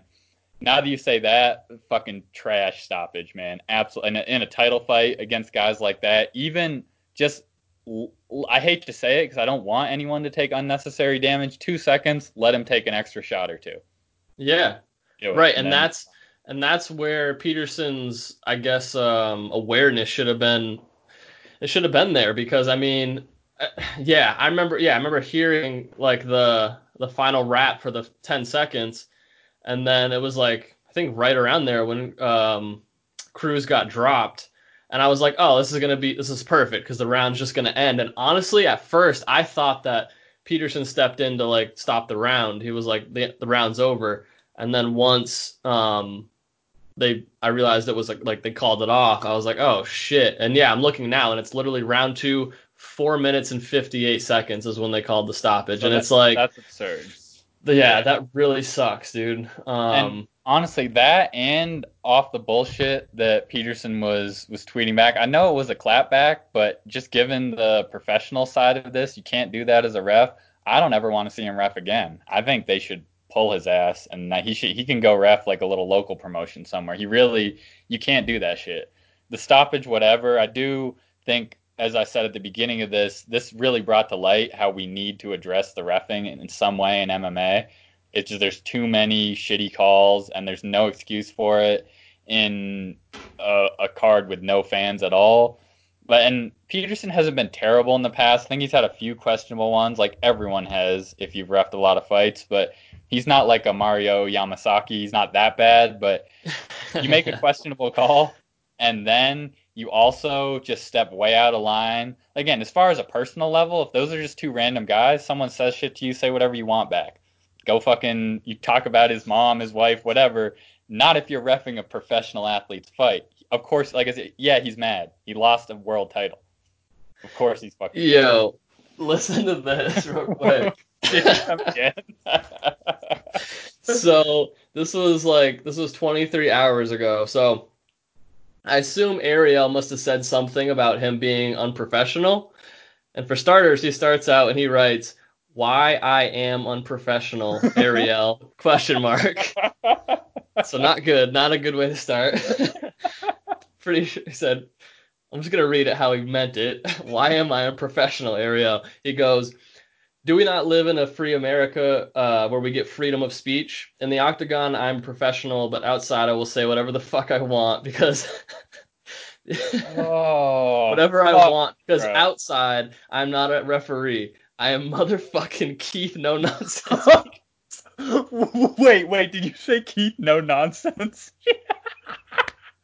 Yo, that sounds like a cringy fighter, like a Henry response trying to get bigger fights, like doubling down oh on your bullshit. God. Yo, cannot have this in a, a, real sport, which the UFC definitely is at this point. You can't have that bullshit. Keith, no, no yo, he is gonna get roasted so hard from, as Keith, no nonsense Peterson. Every dumb, every time he makes a goofy face on TV, people are gonna clip that and be like, Keith No Nonsense Peterson. Like he deserves every. Am, no, dude, he added the motherfucking two, which is the I motherfucking Keith No Nonsense. I am motherfucking Peterson. Keith No Nonsense Peterson. Yo, we just can't, man. We Yo. can't have that shit. Uh, that is so goddamn hmm. funny. The other thing, though, Jon Anik came to his defense, I guess. Um, about the stoppage. Yeah, he basically is like uh, Dominick Cruz is one of my most cherished friends. That said, I have so much respect for MMA referee Keith Peterson and his track record as one of the best in the business. Uh, it's yeah, fair. To... Said, no nonsense. Pete. Yeah, right. Um, and he's like, it's fair to question the stoppage, but I do not like to see the character or to see his character getting assassinated. Well, let's be uh, real too. I have no idea, and we won't ever know the truth of this. Dom is a he's an angry mother motherfucker. He's a very smart one. He's a well-known figure as an analyst, but also I don't think Dom would make up that he smelled like booze and cigarettes as right. just so. I think Dom would roast him for something else. I think maybe it was just the cigarettes. We give it that. Maybe he just added the booze, but chances are Dom actually thought he smelled like he was liquored up because that Dom isn't the kind. He's he'll talk all his shit in things he actually thinks are true. He doesn't just make shit up. He's not that kind of guy. So right. if if he was, if we'll we'll take that, which I know is a stretch to take that as as true, but if he did smell like like liquor, definitely can't have him repping. Like, get rid of this fucking guy. No nonsense. Right. cut him, man. He's not a ref anymore. Like, just can't. We really cannot have that that level of unprofessionalism. Like, and normally I don't t- go too hard on that side. It is fighting, so you can deal with a lot that you c- couldn't in other sports. Can't have that kind of shit.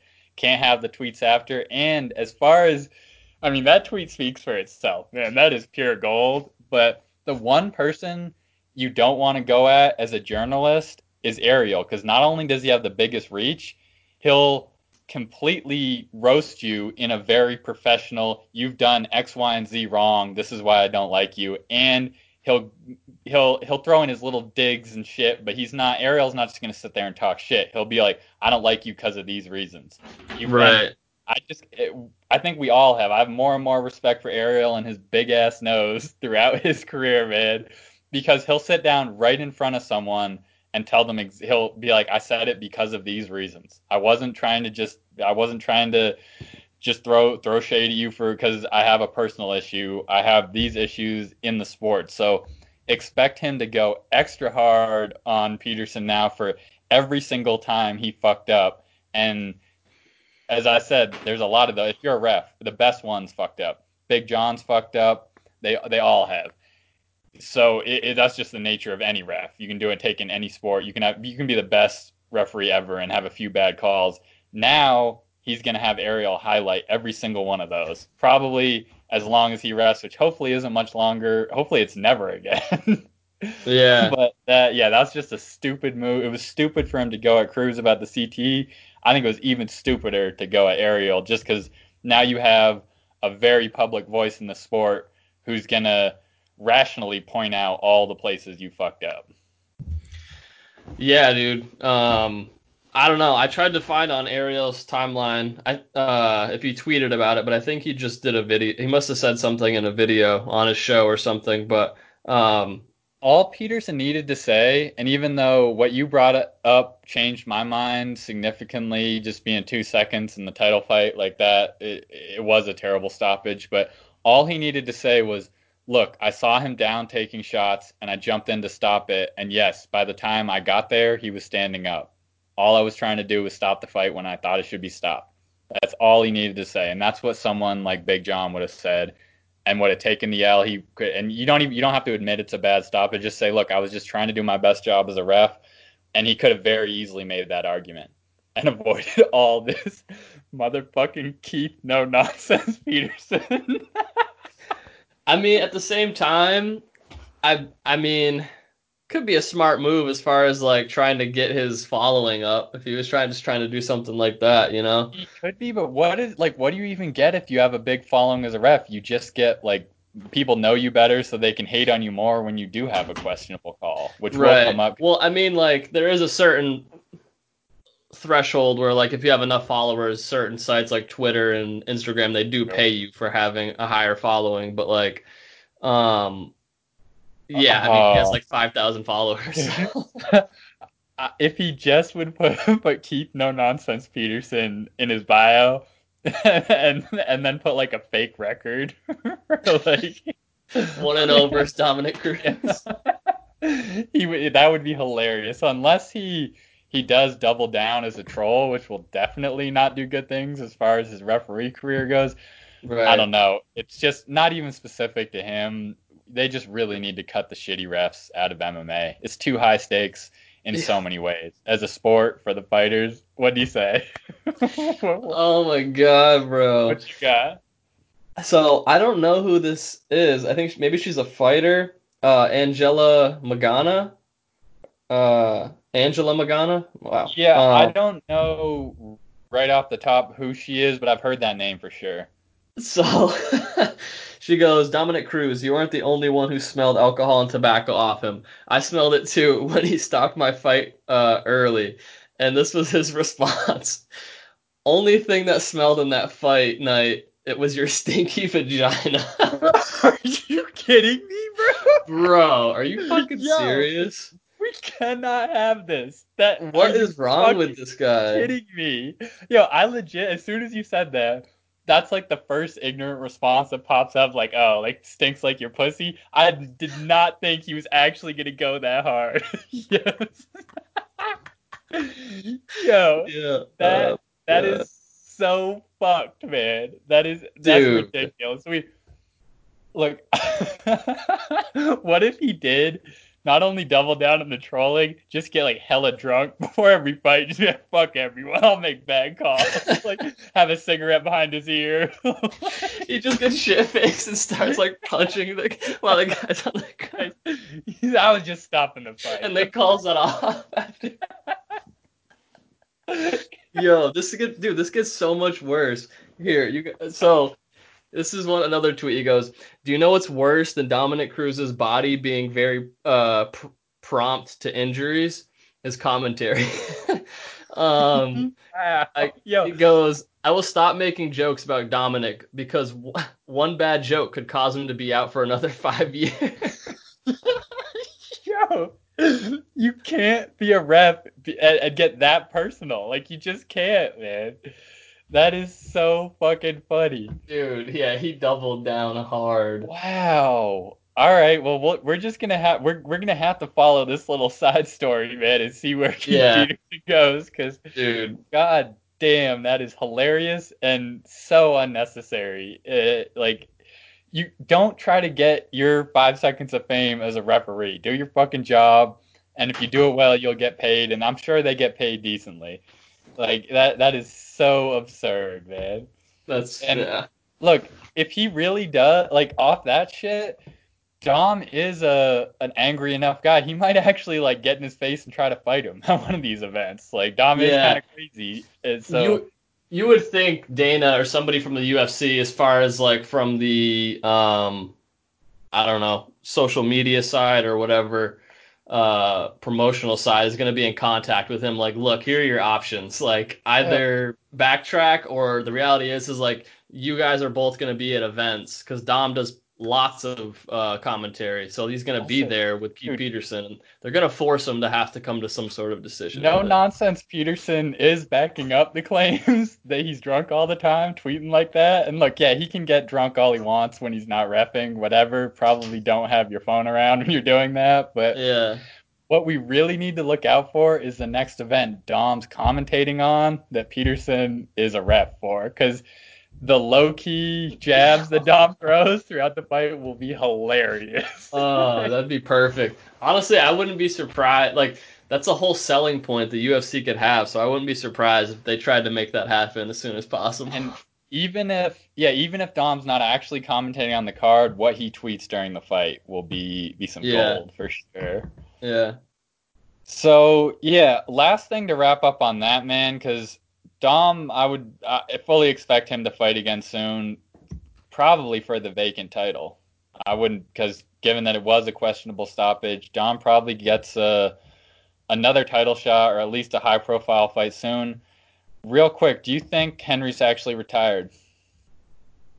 Um, I think it depends on what they offer him, but dude, at bantamweight to to featherweight, I mean, come on, dude, who do you actually want to fight? like, it doesn't get any better. Like you, I don't know. Like you really Yeah. probably don't want to fight Marlon again. Uh, Aljamain probably. I don't know. That I, I, you could have some good fights, but like again, like fighting it's a matter of taking the risk versus the reward. And if they aren't going to pay him, why t- why go in and fight Aljamain, possibly lose your belt, have your legacy diminished a little bit?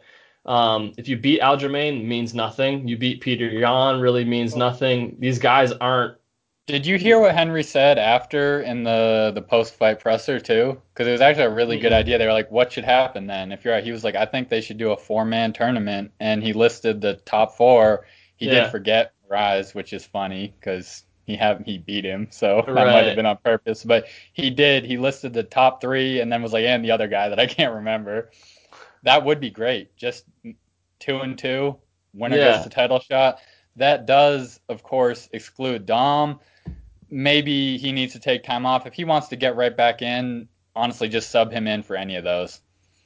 He's he's so established at this point, his name and his career. Dom can fight, he could fight for a title, he could fight for a contender fight, he could do do whatever. So Yeah. and I don't think that he's going to want to end his career on this. I do think Cruz is smart Same. enough. If he takes another L after this, maybe he'll be like, all right, it's just over for me. But he's definitely going to fight again.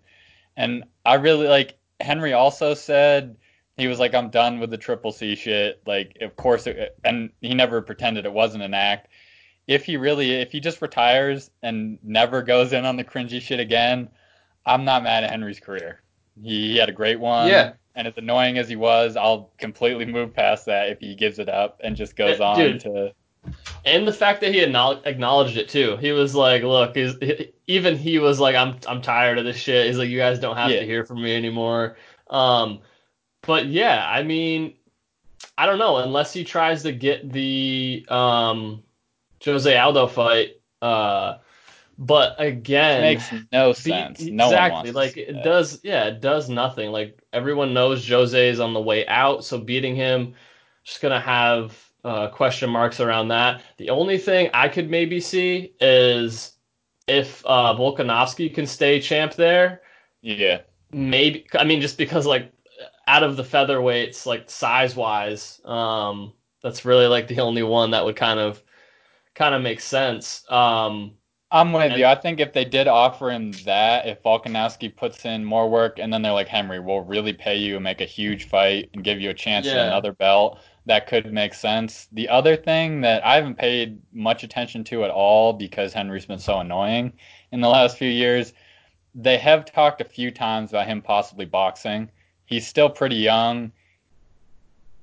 Actually, do it. He could go for a big payday against like a Ryan Garcia or someone like that who's getting to be a big name in boxing. I Yeah. wouldn't be too hyped on it, but also I don't think it would be the worst move for Henry if he was get paid, put on basically like a high level exhibition, and try to try to just get another another notch on on his belt as far as things he's accomplished in his career.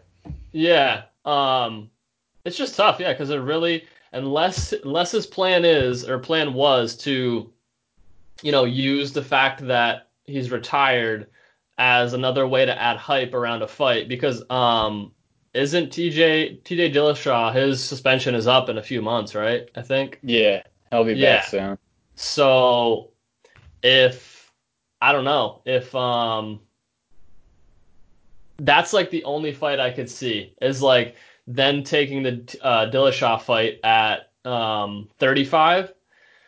That's honestly, dude, that's probably the biggest fight you could make. Um, thinking about it now, like the Volkanovski fight, like there's not really a sell with Volkanovski, you know. Um, he's not really a big name. But I don't think Henry wants. I think he he beat TJ so badly. It it almost it's more to lose than win fighting him again. Right. Because TJ is such a hard opponent, and now Henry can be like, "Look, I smoked him in the first round, and he was Right. on steroids." Even though, of course, it was at at 125, so it, there were a lot of other factors there. But yeah, Henry Yeah. has he already he can already be like, "I handled that." I don't see that doing enough for him, and I don't see them paying him enough for that fight to to make it happen. But who knows? I I really do, and like I said, it will change me from I'm not going to say like a big fan, but to giving Henry all the credit he deserves for a great career, and hopefully he has a good amount of money in the bank from from the Olympics and his fighting career that he can really walk off and do whatever he wants, do normal interviews, not cringy shit, and then just be like a sports personality and whatever else he wants to do with his life. And I, I wish the best for him. If Yeah. he comes back and starts talking cringy shit again, it's gonna be the worst. The worst case scenario, man. Like if he came back and just ditched all that for one more big fight, I'd be like, Right. really excited to see it. If we get one more dose of triple C, man, I just can't. I can't can't can't deal with it. So Yeah. What if he goes to the uh WWE. yeah? There was Triple H, So, and now it's be Triple C. Yeah, I actually thought about that, and as much I'm not a pro wrestling fan, I never really was. But if making money, I think that could be fucking hilarious. Have a tiny little guy like Henry go in and put on fake fights and beat up these giant steroid monsters. I would, I think that Yeah. would be fucking gold. So that might Yeah. even get me occasionally watching a pro wrestling highlight because it would be so funny yeah. like that, and he for could sure. run it, and that then it makes sense to wear your Olympic medal and shit. Whereas in the UFC, it didn't. It was just annoying. So Yeah. Yeah, I mean, he could run in with all his UFC belts, his fucking gold medal, grab a WWE belt, get a lot of money for doing nothing, and as much as it it is annoying to say, but it's true. They always talk about how athletic you do actually have to be to be a pro wrestler. Being a, a little freak athlete like Henry, he could do it easily.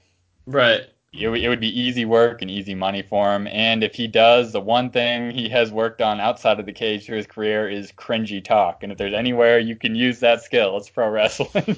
so yeah, yeah, I would actually, I would, I would love to see him do that. Not because I would be excited to watch it or anything, just because I think it would be a smart move for him to get his money and because we wouldn't have to deal with him in the UFC anymore. so yeah, anything that keeps him away, the whole Triple C image, I'm fine with. Yeah that yeah. that would uh, that wouldn't be bad at all. So, man, on to the the fight that really made this card. On top of all those great matchups, Tony versus Gaethje, and I did. So I I picked Gaethje in this one. It didn't play out the way I thought at all. That was so fucking impressive what Justin did. I thought, and the reason I picked him, I thought Justin was going to be able to take a lot of damage from Tony and throw a bomb and probably catch him. And that's what made me bet on him. Fortunately, mm-hmm. he won because I got my money back on that one. We know Tony's tough as fuck for anybody. I didn't think the grappling was going to be much of a factor, which it wasn't because Gaethje is, has such good takedown D and he's just going to throw bombs. I did not expect him to come out that fucking sharp. I also def it's not in hindsight it's not surprising. I didn't expect anyone in the fucking world to be able to take that many power shots and still go. That was abs- yo, how the fucking fight ended when Tony's body is literally like it's just like not functioning and he tries to like shake his head. Just yo. like that was some ridiculous. It, it was almost hard to watch how that fight. Yeah. And think about it, yo, any other stoppage like that and I don't mean the it, it would it could only happen with Tony and a guy like Gaethje. You'd be like they're stopping on the feet after what the fuck? Like let not a single person, definitely not not myself, complained at all because that that needed to be stopped right when it again. Dude, who could have predicted that Tony was going to get stopped on the feet? And I mean, not For even, real. but like that was absurd. And you know, yeah. I watched. I know you did too, like the embedded clips. Justin hitting pads with his trainers. I was one of the best trainers for sure. He's known Trevor Wittman, uh, mm-hmm. right right near where I'm at in Colorado. He's known as one of the best striking coaches. So, of course, he's done good work with Gaethje. I he didn't look bad at all in the pads, but he didn't look like the performance he put on in the in the fight. Yeah, that was dude, those the the cross hook he kept throwing was so goddamn sharp and just connecting over and over and over. It was like I said, as much as I was hyped through the whole fight, it was almost hard to watch the kind of work he was putting on Tony. It was just like fuck. Yeah. Um. Yeah. No, it makes you kind of wonder. I mean, because I don't know. I don't. I didn't. It didn't seem like Tony like wasn't doing things that he typically does. Uh, he he maybe seemed like a little less fluid than he usually is. But I guess if you get tagged a few times when you're coming in, you're gonna kind of be a little more hesitant. So that after you know he got hit a few times, once that little like you know radar is going off or whatever to like I don't know. I guess be a little more cautious. It's definitely gonna change how you fight. Um, but yeah, he did dude. what Tony always does too. He gets clipped a few times, stays right in your face, and pressures you. And the biggest thing I, I was worried about is him just pressuring Gaethje and crushing him with cardio. That's what I thought. Gaethje just rocked him so many times. He yeah. didn't give him that opportunity.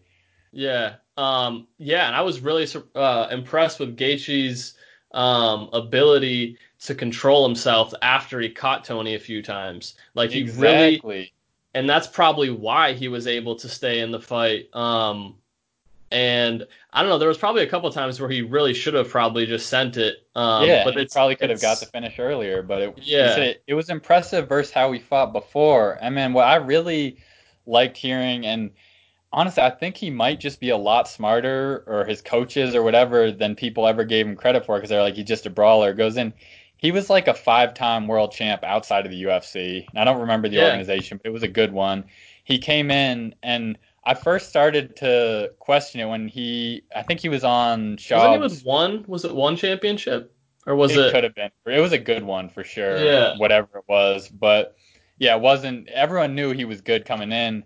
he got really mad at Schaub in like in person, not like actually mad at him, but disagreed with him. So he was like, "Yo, I'm not just a brawler. I do that on purpose." He said, and what he said before and after this, he was like, "Yo, I went in throwing hands because I knew that was the only way I was going to get these big fights and get to where he is now." That might have actually been in, and it, it's a crazy strategy, but that fits Gaethje perfectly with how he likes to fight. That that might have actually been on purpose because we did see him pull back so much, and it's not like he was just an up and coming fighter. Like we said, 10 10 or five title defenses before he even got to the UFC in another organization and then fighting top level competition in it, then pulling back right when he finally gets to a, an interim belt.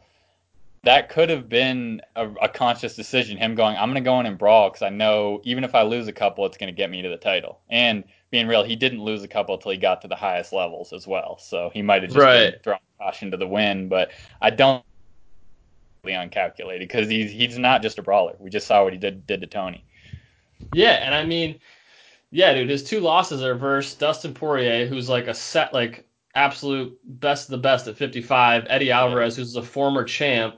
Um, yeah, dude, but I mean, he now has wins over Tony, Cowboy, Edson Barbosa. Um, all three were finished. Remember what he did to James Vick too?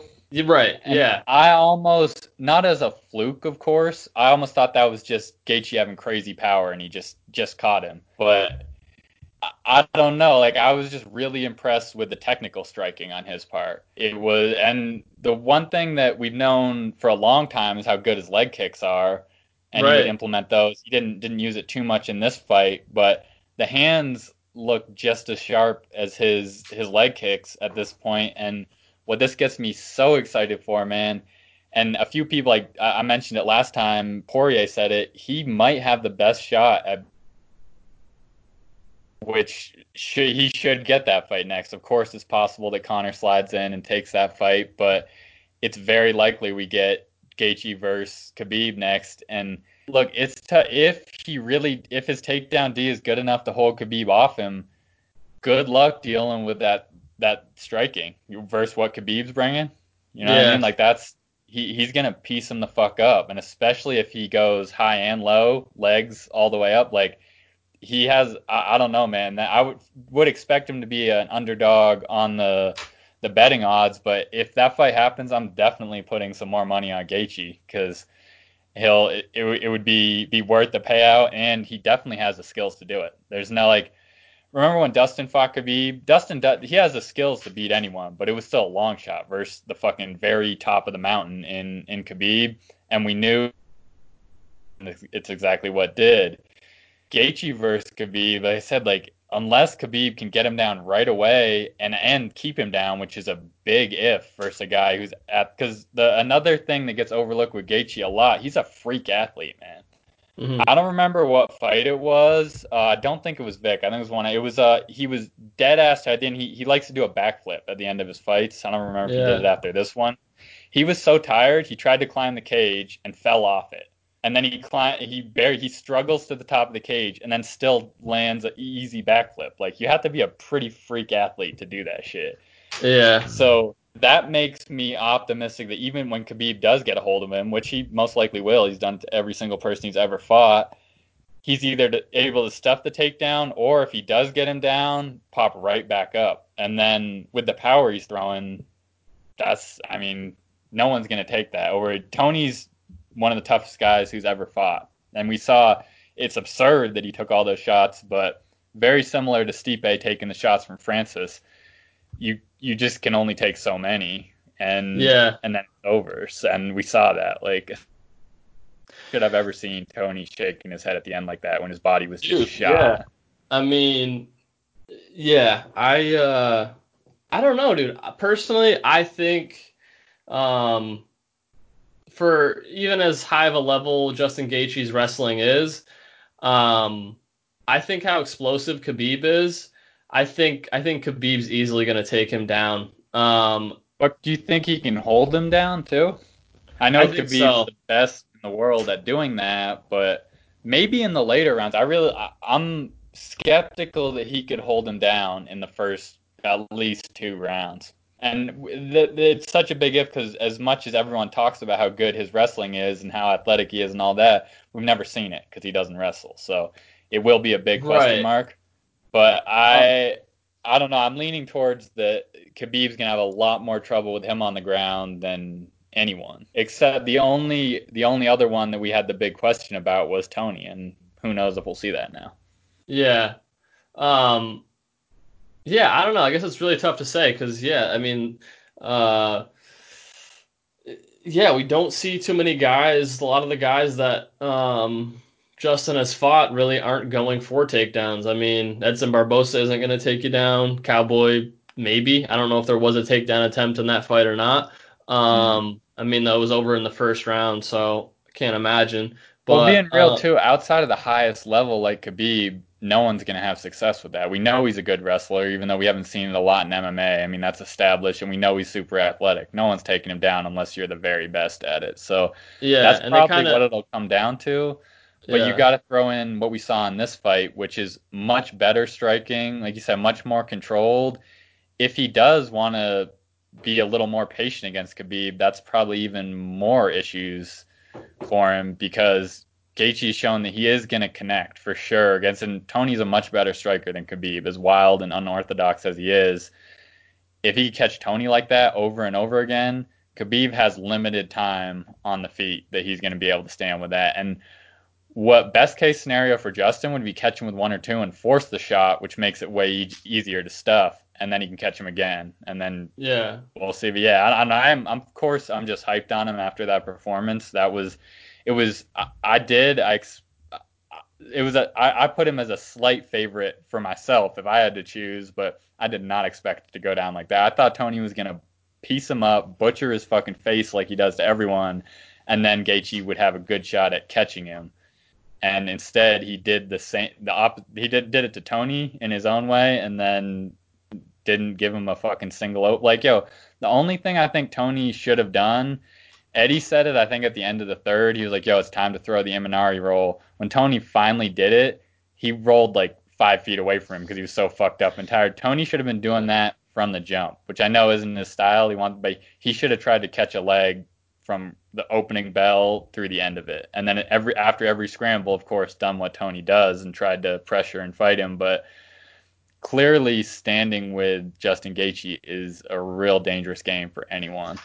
Yeah, like I mean, looking back on it now, I feel like Tony should have just. I mean, he applied pressure the whole fight, but um, he should have just. I don't know. He should have just stayed active with like a jab the whole time and just stayed right in uh, Justin's face, um, opposed to like getting into those exchanges with him. Um, because even just backing up, dude, is like tiring as shit. And um, Well, and I- of course, Gaethje deserves credit for the performance. You got to think that's a lot of the Trevor Wittman coaching too. He had the Yeah. perfect counter to Tony.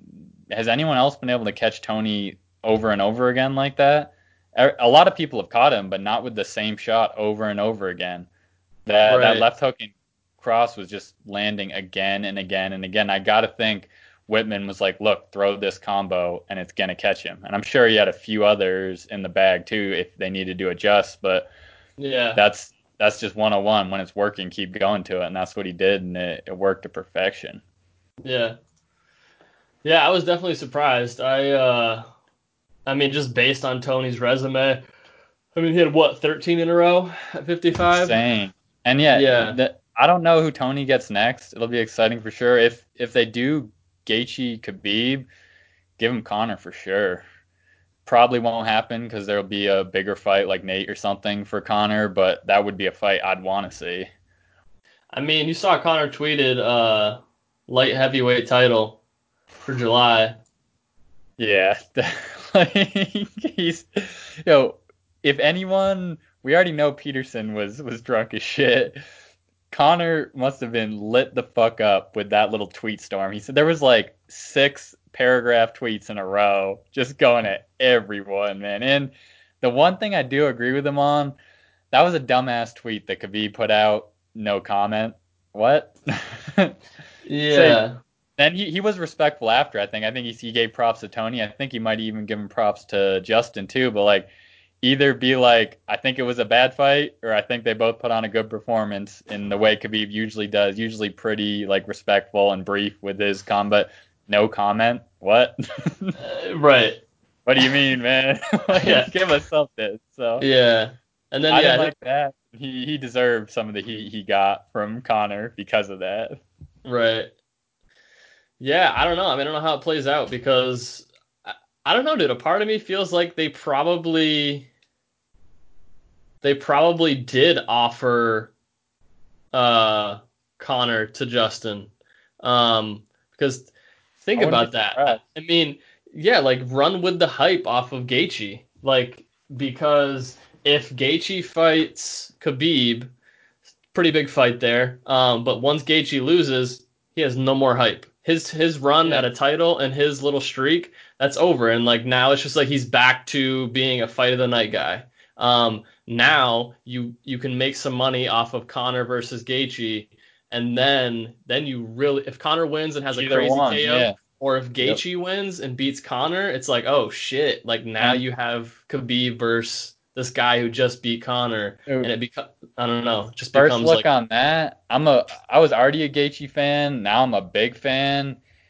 I don't like his odds against Conor unless he decides to wrestle because Conor, I mean, Conor's so sharp with the hand. The yeah. same way like we saw, and I'm not trying to do MMA math. This shows how different it is because I, I like Gaethje against Khabib, then I like Conor against Gaethje but we've seen like we saw what happened with Dustin, and I do think Gaethje could possibly get a win against Dustin if he adjusted his style a little bit. But though as sharp as the striking looked against Tony, Conor's a whole nother level with the striking, especially the distance control. Tony likes to go in wild and just be, use unorthodox movement to not get hit too much. Conor has perfect distance control. So yeah. I don't like that at all unless Gaethje does decide to wrestle him. And he's never done that before, so I wouldn't expect it. And it's a pure striking matchup. I would expect it to go similar to the the Poirier matchup and similar to what Conor did to Cowboy. Yeah, and I think yeah, I think Conor's for sure too slick to be getting caught with the same shots that Tony was. And I think I think with how conservative Conor now knows he has to be with his power once he moved up to 55 with how tired he gets. I think you're going to see you would see Gaethje swinging and missing a lot, ultimately tiring himself out um, with the pressure that Conor would probably put on right out of the gate. Seems yeah. to be like his new style. Um, Dude, I, think, I do. I agree with you for sure. I think that Gaethje Conor makes more sense, but I don't think it's going to happen the same way. I don't think Tony Conor is going to happen because I think it's going to be Conor Khabib or like Conor Nate, something that's yeah. already huge. Which is again, any fight that Conor takes is going to be massive, but I think he's only going to go for the very biggest one. So I think it's more likely that either Conor slides in and takes a title shot, or Gaethje gets it and then Conor takes the winner. Yeah, I don't know. I, I would love to. I mean, if it if it's actually for July, you would think unless Conor's just done with doing um, promotional shit, which is possible. Um, yeah, I mean, you would think they would have to announce it soon to give it two months to build hype and sell tickets and all that kind of shit. Um, what do you think it is most likely if he is really fighting in July? Do you think it's Nate or do you think it's Khabib? Honestly, I think Masvidal's another one that's been in the mix for a Conor super fight because they said they're not going to do Masvidal Usman because they have bigger plans for Masvidal. I don't know. I guess, dude, a part of me feels like they were probably waiting to see what happened with this Ferguson Gaethje fight. Um, yeah. and the fact that uh, Gaethje didn't really take any damage. Um, dude, I I don't know. I think it is Gaethje. I think that Masvidal said he had something pretty big planned. Um, so when he says pretty big and it's not Usman, that means it's Conor or Nick. Yeah, uh, or even yeah, I mean, or even if they did a Nate rematch, I mean, because you could, dude, I would be fucking hyped to oh, see I'd it. so hyped. you know what yeah, I mean? You're right. That it ended poorly last time. So. I think this is fair. I'm just gonna put Nick and Nate as like the same fight. It could be either one of them because who knows yeah. what Nick's doing if he wants Nick to fight again. Huge. Nick would be, be, bigger than Nate rematch. It would, and the whole yeah. like getting his little brother's loss back, but also yeah, if they did just give him the Nate rematch straight up, that would be giant as well. Yeah, So I don't know. I I think who knows. Uh, you know, Conor put the tweet of obviously the uh, Irish flag versus the American flag. So um, I I don't know. Something is telling me that they set up the Gaethje fight just to run with the hype off of Gaethje. Um, it just feels like it would have more more of a build up if you do that. Uh, and Conor versus Gaethje, and then it becomes you know it's like oh shit, Conor's now on a roll. He has two wins. If he gets a crazy KO on Gaethje, then it's like oh now he's back in the mix for for Khabib. But I don't know. Two months could be a quick turnaround for for uh, Gaethje, but he seemed fine after the fight. So yeah, definitely. Yeah, that that is interesting, man. If they they match Gaethje and Conor up, I would I'd love to see that fight. That would be yeah. that'd be fireworks for sure. So, man, that that pretty much wraps up all the 249 stuff. It was such a great card. It's exactly what fight fans for sure. It's what sports needed, man.